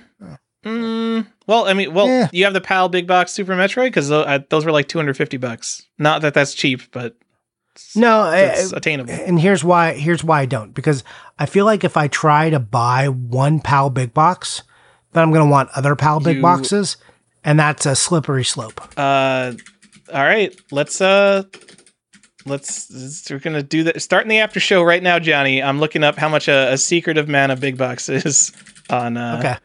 eBay Co. UK. Oh, there's. Well, I mean, we still have to talk about what we're buying them. Oh no, I know, I know. I'm just saying Alright. we're. uh Is this the big box? Oh, this is the regular version. Wait, the there are big boxes that are cheaper than some regular versions. What is this crazy world, Johnny? Well, it, it could be like Bomberman. Oh yeah, maybe. So anyway, the the big there's a big box right now, 210 pounds, comes with a box protector. Uh, buy it now. Oof, sounds sounds really reasonable. Uh, Except I, I need to save all my money so I can afford Harry Potter cards. uh, that's true. Oh, you know that's the most expensive one. So now I'm scrolling down to cheaper ones, which there uh, does not look like any other copies. Anyway, um, someone go No buy that so. Johnny can't have it and post it on Instagram. Cool. Okay, now let's talk about. uh That's the end, right? You got any That's- Zelda stuff yeah, you want to throw out? I don't have anything else to talk about with Zelda. Okay. Okay, so let's talk about if you bought anything. Did you buy anything? Johnny, I bought all the Zelda games I don't have. Which like And- not even because of of Zelda anniversary anything. 35th anniversary got you. The the 35th anniversary of Zelda got me. Um no, I was just doing my normal like basically uh, going through my want list and prioritizing things and prioritizing things and prioritizing things, which is basically what I'm constantly doing all day. And Zelda Master Edition came up, and I'm just like, I, I go on eBay, and I remember like two years ago, there were more copies listed than there were now. They're still going for like four or five hundred bucks, and I'm just like, I can't wait for the bubble to burst. That is not an accurate strategy in how to get the things I want if Breath of the Wild Master Edition goes down in price, it will be after the next Nintendo console launch. Like if the Switch ever becomes basically the Wii or the Wii U. On the other hand, Breath of the Wild, one of the most beloved games of all time, one of the most beloved Zeldas, like a lot of people I think would put it in their top 3. I don't even know if it's in my top 3, but it's like super beloved, so I don't I want it. to risk it becoming, you know, some crazy unobtainable thing. Anyway, point is, I bought Zelda Master Edition for the going rate, which is like five hundred dollars, and like you can only get them sealed. Well, I don't know. There was like incomplete ones or like bad condition ones. I, I just bought a sealed one because they're very easily available sealed, and it shipped totally fine. And there was it looked like there was a dent on the front, but it was just the guy took a photo with the reflection and the lighting. Everything perfectly fine. It's so nice. I went and I bought like a twenty dollar box protector for it. Really? Yeah. I'm, I'm kind of jealous. I kind of want one.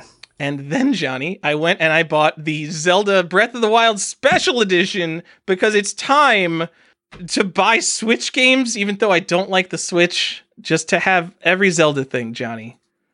And uh what else did I buy?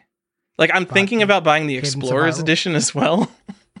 Wait, which one? Oh yeah, I bought the Explorers Edition. Um that was like a Black Friday thing. Um and I was like, ah, who cares about that when it came out? And now I'm like I like That's Breath of the cool. Wild a lot. I should just get all the Breath of the Wild things. It's not that one day I'm gonna want it. It's like I already want it. So here's a little thing. So there's like they make these Explorers editions for a few games. I think there's one for Splatoon, Mario Galaxy, and Zelda, Mario and maybe Galaxy. one more. Not like Galaxy, I don't, I don't uh, care. Like maybe I'd get a Mario Odyssey one.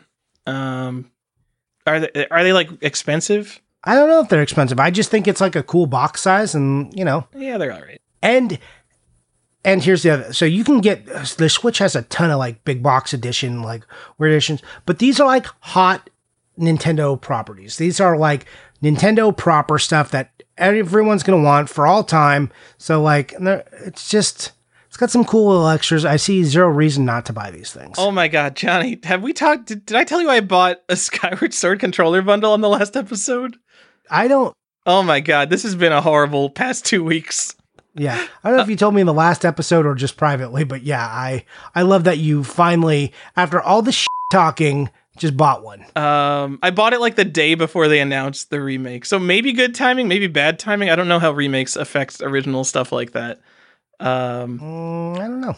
But I basically was just like, what are my what are like the greatest things in the world? It's like Mario and Zelda are my favorite franchises. I'm the most basic bitch ever.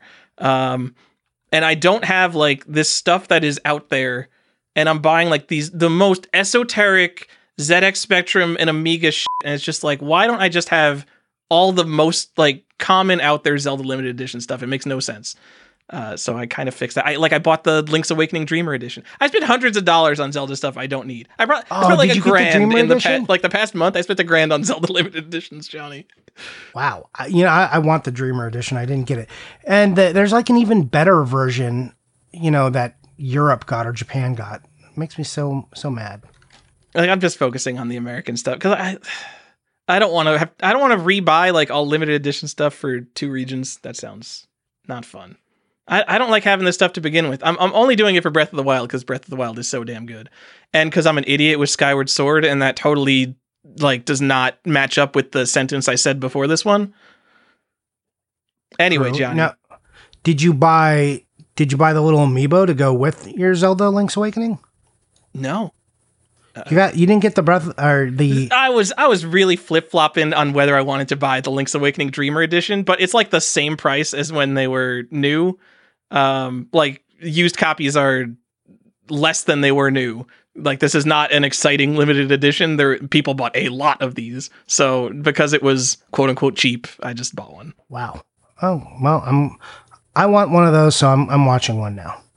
I didn't get the Dreamer edition, but that box, the Dreamer edition, that's like the same size as like the Explorer edition, I think.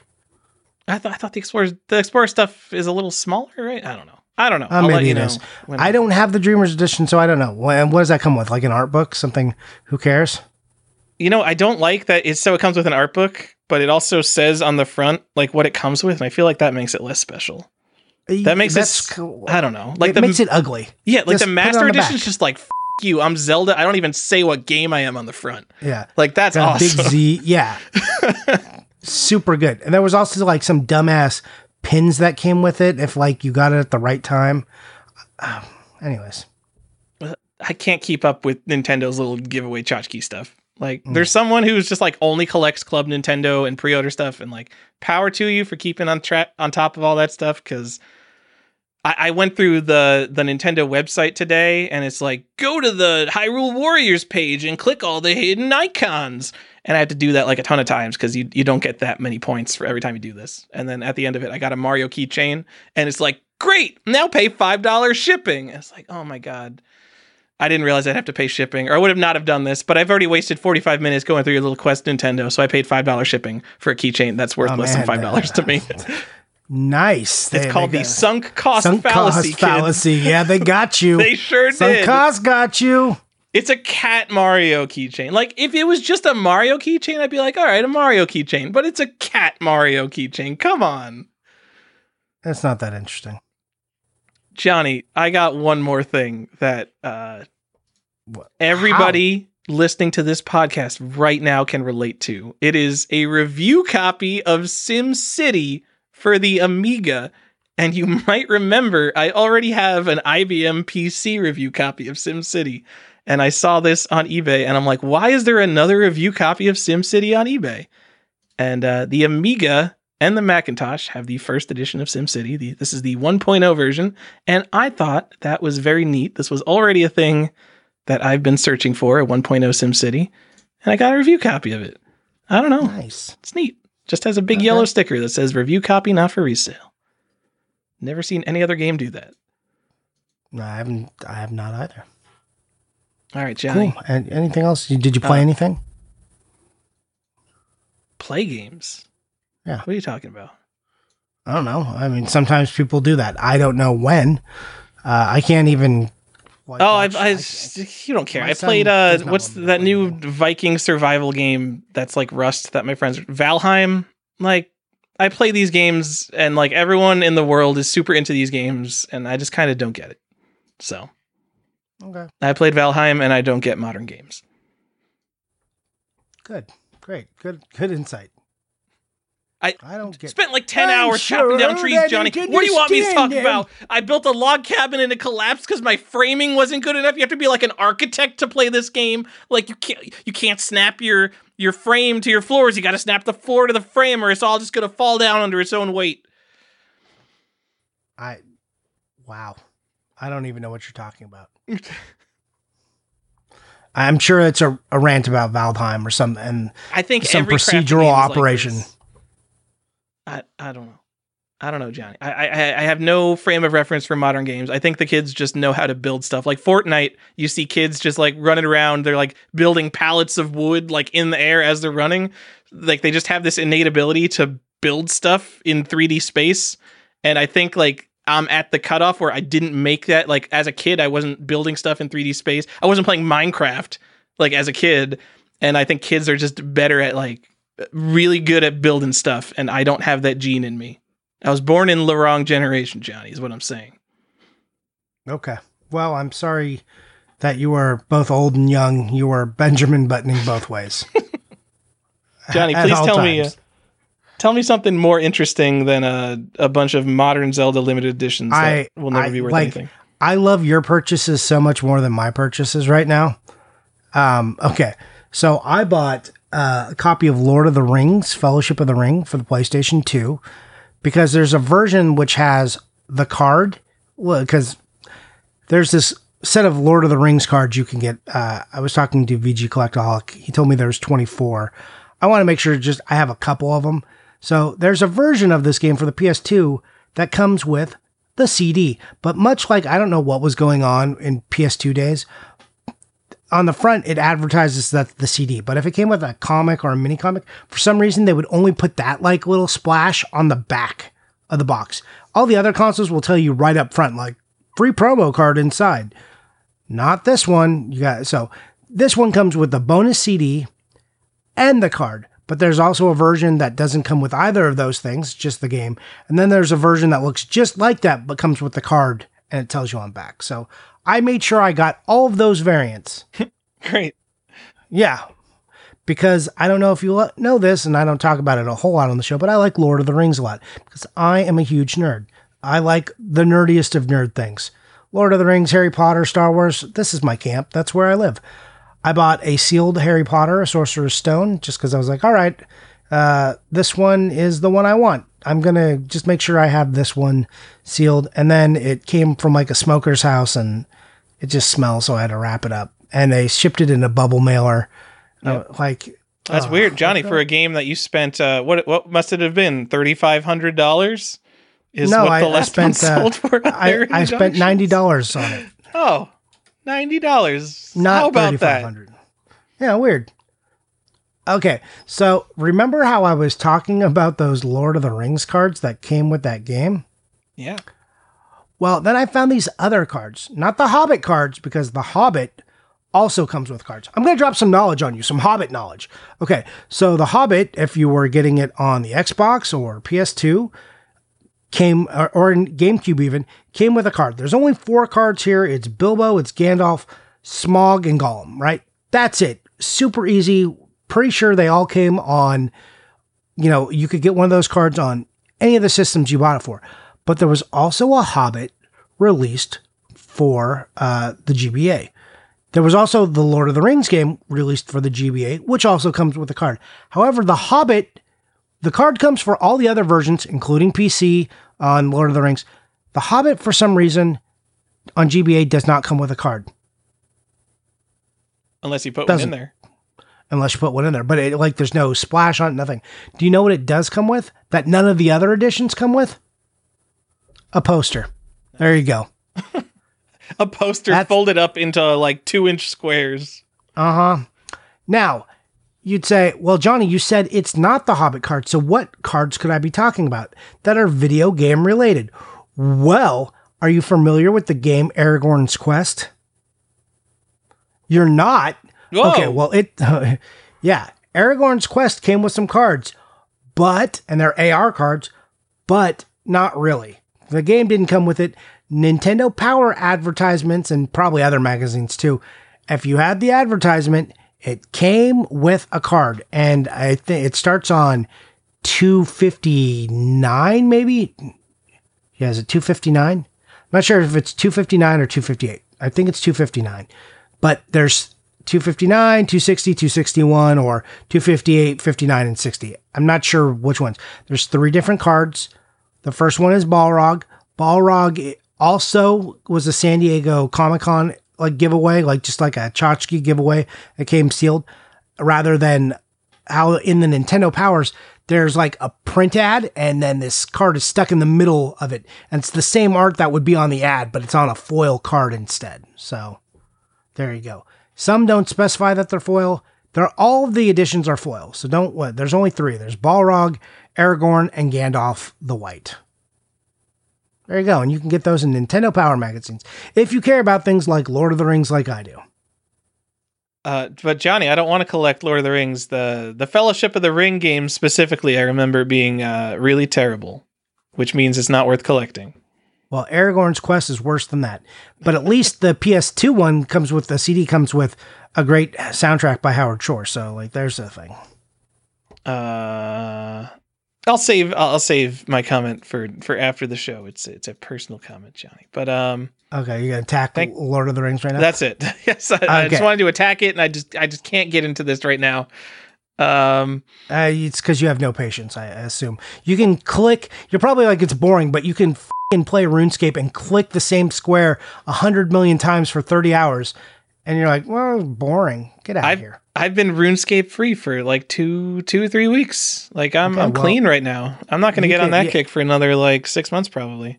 Yeah, and you could totally just watch Lord of the Rings special edition in one day. It's nice. While I'm playing RuneScape, clicking trees. Yeah. So, yeah, it's, it's something to do. In fact, you should fire up RuneScape so you have a reason to watch Lord of the Rings. Oh, right. Let me tell you about the last thing I purchased, and it's like a dumb variant thing. So, Terminator 3 Rise of the Machines for the Game Boy Advance. You heard of this thing? Okay, maybe, maybe not. Doesn't matter. no.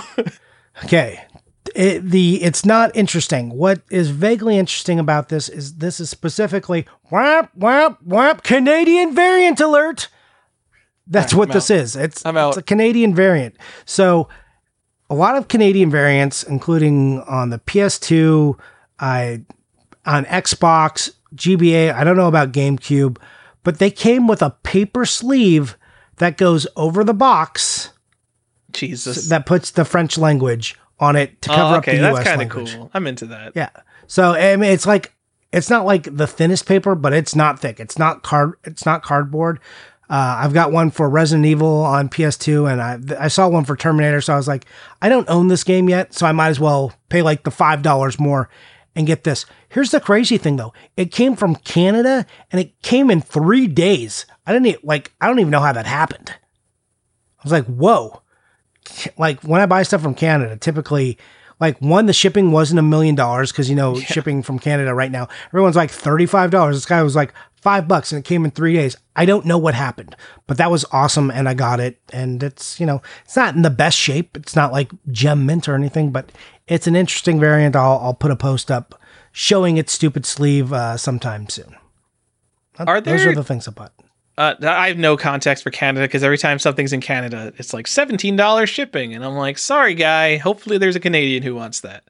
Yep. Um, yeah, are there like lists of Canadian GBA games though, or things like that? Maybe it's just because I have researched this better myself. But there are like a bunch of guys who are like, here are all the Canadian Sega Genesis variants. They are super cool. Man, Canada Sega Genesis games. What an interesting curiosity. And for every other game, especially if it has like an ESRB logo or has two languages or something like that, people are like, oh, that's the Canadian version. Ew. Super Mario World from Canada? Ew. Who wants that? Well, like all and all the like red band, like you got the double seals on NES games. You got like the red band. I love the red band variant. I like Canadian variants that are just like the red band. And if you don't know what I'm talking about, on NES games, a lot of them came out and when the later games had this like red band that ran across the top of the box. In Canada, games that you didn't expect, like that we didn't have here with red bands, got red bands, like Final Fantasy. So there is a Final Fantasy double seal variant, and there's By a double red band seal, you mean two seal of qualities, two Nintendo yes. seal of qualities. Yes, exactly. So, and then there's one that just has the one seal of quality and that that red band across. And there's a couple other games too.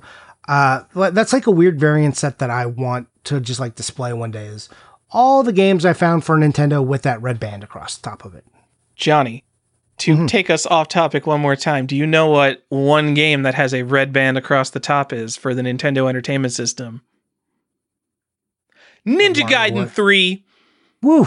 Ah. Wario. I'm like Wario Woods. Wario's Woods. That's it. So yeah, like a whole bunch of them actually. You just don't- Kickmaster. Yeah, a lot of the title ones, the late release title. It's just later games that came with Yeah. that. was just a new packaging aesthetic. But Canada, like I don't know if they were just some games were still being released, so they got that or not. Like I obviously that's not the first print of Final Fantasy in Canada. Yeah, I know. I, I I just think it like there's obviously people who have full lists of NES Canadian things. I just feel like the Yeah. Genesis people I see are more interested in that. But I don't oh, know. Oh, they they I'm- are. Well, they're like, you know, Genesis cares more about that.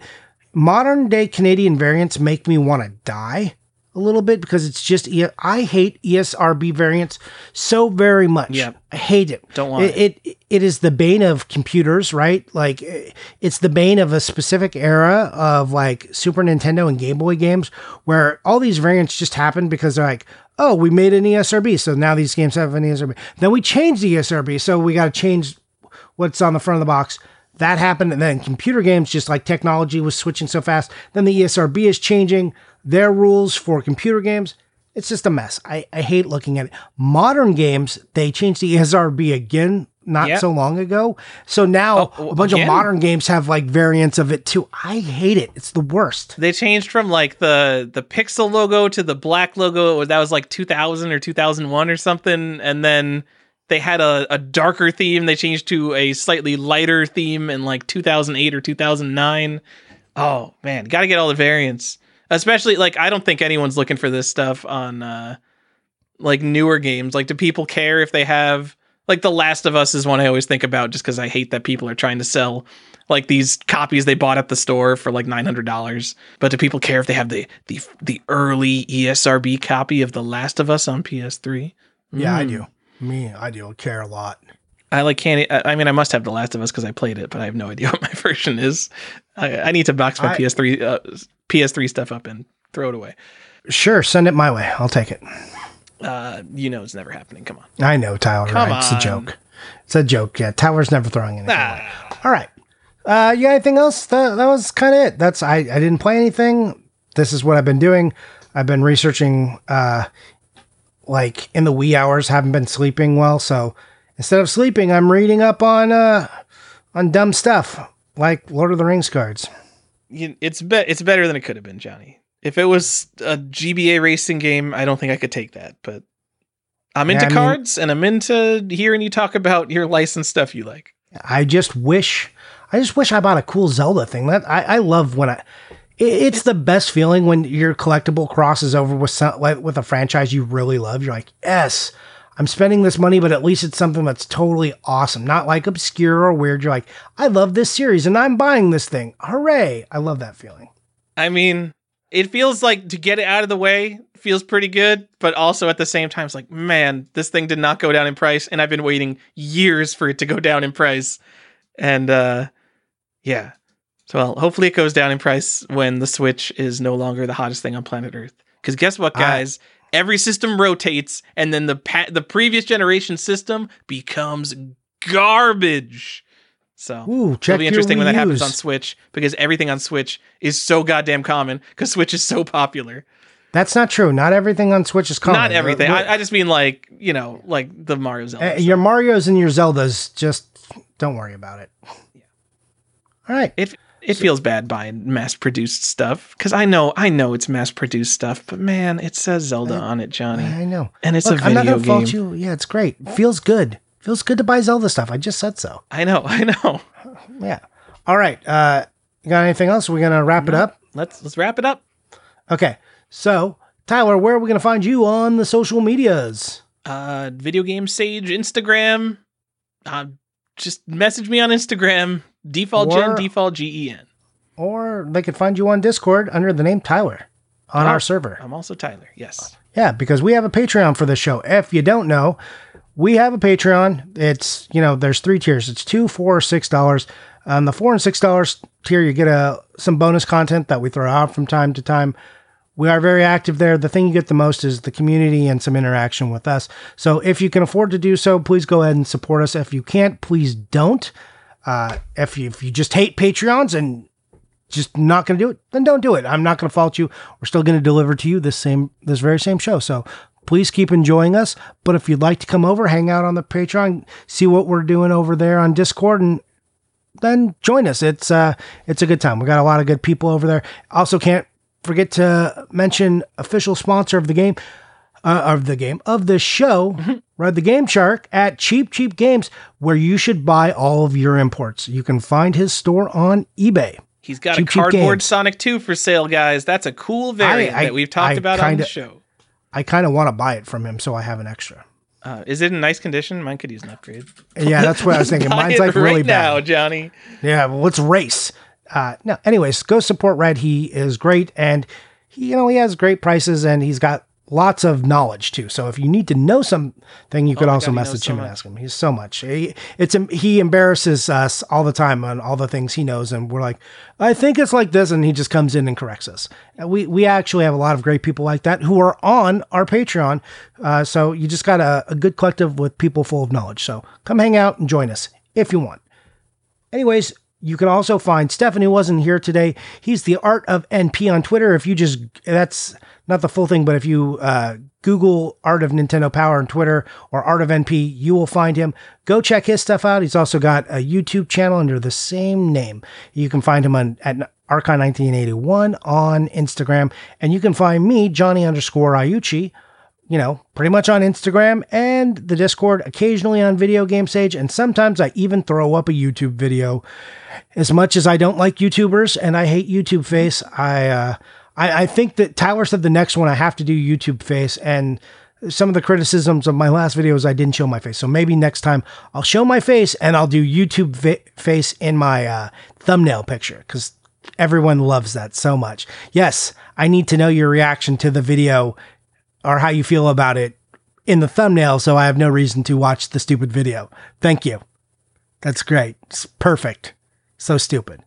And then they're like, but please watch to the end of the video because it really helps me in the algorithm. Then don't put your stupid end all Make your be video interesting. right. Don't make it full of filler and ask me to subscribe. And Yeah. Smash the, peop- like button. Hey, YouTube. Ah, God, shut Put up the up. animation that shows a mouse cursor clicking the subscribe so it doesn't interrupt the video at all. It's just like, all right, they got to do that, but Yeah. just just do that. yeah. Just, oh, God. And and think of a better intro than, hey, YouTube.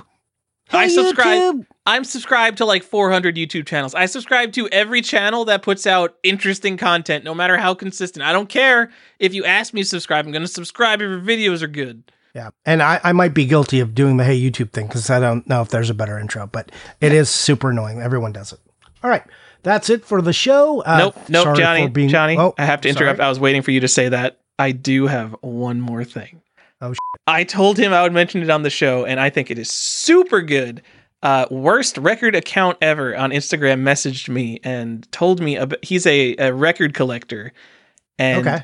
uh, he was uh, listening to the pack-in episode and wanted to show me a pack-in, and it is awesome. It is Okay. What is it? Cruise Chaser Blasty for the PC 88 in Japan. And I think it was on other platforms. It might be on like MSX. Uh, it is Square's third game that they ever made. It comes with a pack-in record of the soundtrack. It's a flexi disc record. It looks like an eight-inch record. I'm just looking at a picture of it, and uh, it is Nobu Uematsu's first physical recording, and that is super cool. Uh, and I've no, I don't. It was like a 3D Gundam first person like maze game or something. I don't remember what the game is. Cruise Chaser Blasted. Well, you can look it up. But uh, it was like 1986, so it, somewhat early pack in. Um, Yeah, that's pretty early. uh, it's also uh, absolutely rare as f- and I could not find one for sale or one that had sold uh, anywhere on the internet. So good luck finding it. Awesome. Editing Tyler here. One more correction. So I was actually looking at a seller stock of unrelated computer games and I saw a Cruise Chaser Blasty and it was like 50 bucks. The problem is I was looking for the Japanese name of Cruise Chaser Blasty and this was spelled in English but like completely different spelling than is actually on the box. So when I said it's rare as f- it could just be because I was searching for the entirely wrong thing. I don't think anyone is like, "Oh my god, I got to go buy Cruise Chaser Blasty," but don't like go thinking this game is absolutely impossible to find. It looks like it's literally 50 bucks. All right. Okay. Uh, so now officially, that's it for the show. Thank you very much for listening. Sorry for whining at you in the, at the end there. And that's it. Bye.